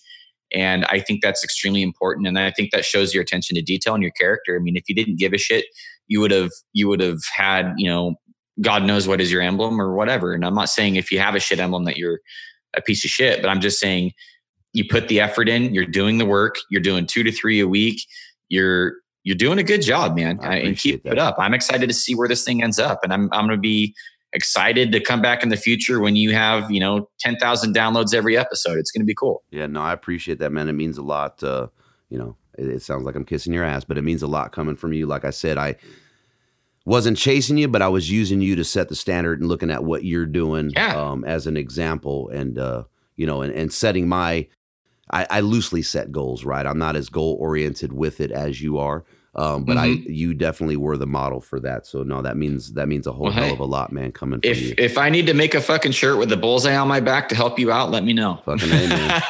you, you, got one rolling now, so I mean, there we go. You know, listening to the podcast and then just talking to you. There's uh, my my mind is just firing like crazy. So yeah, it's bitching. yeah.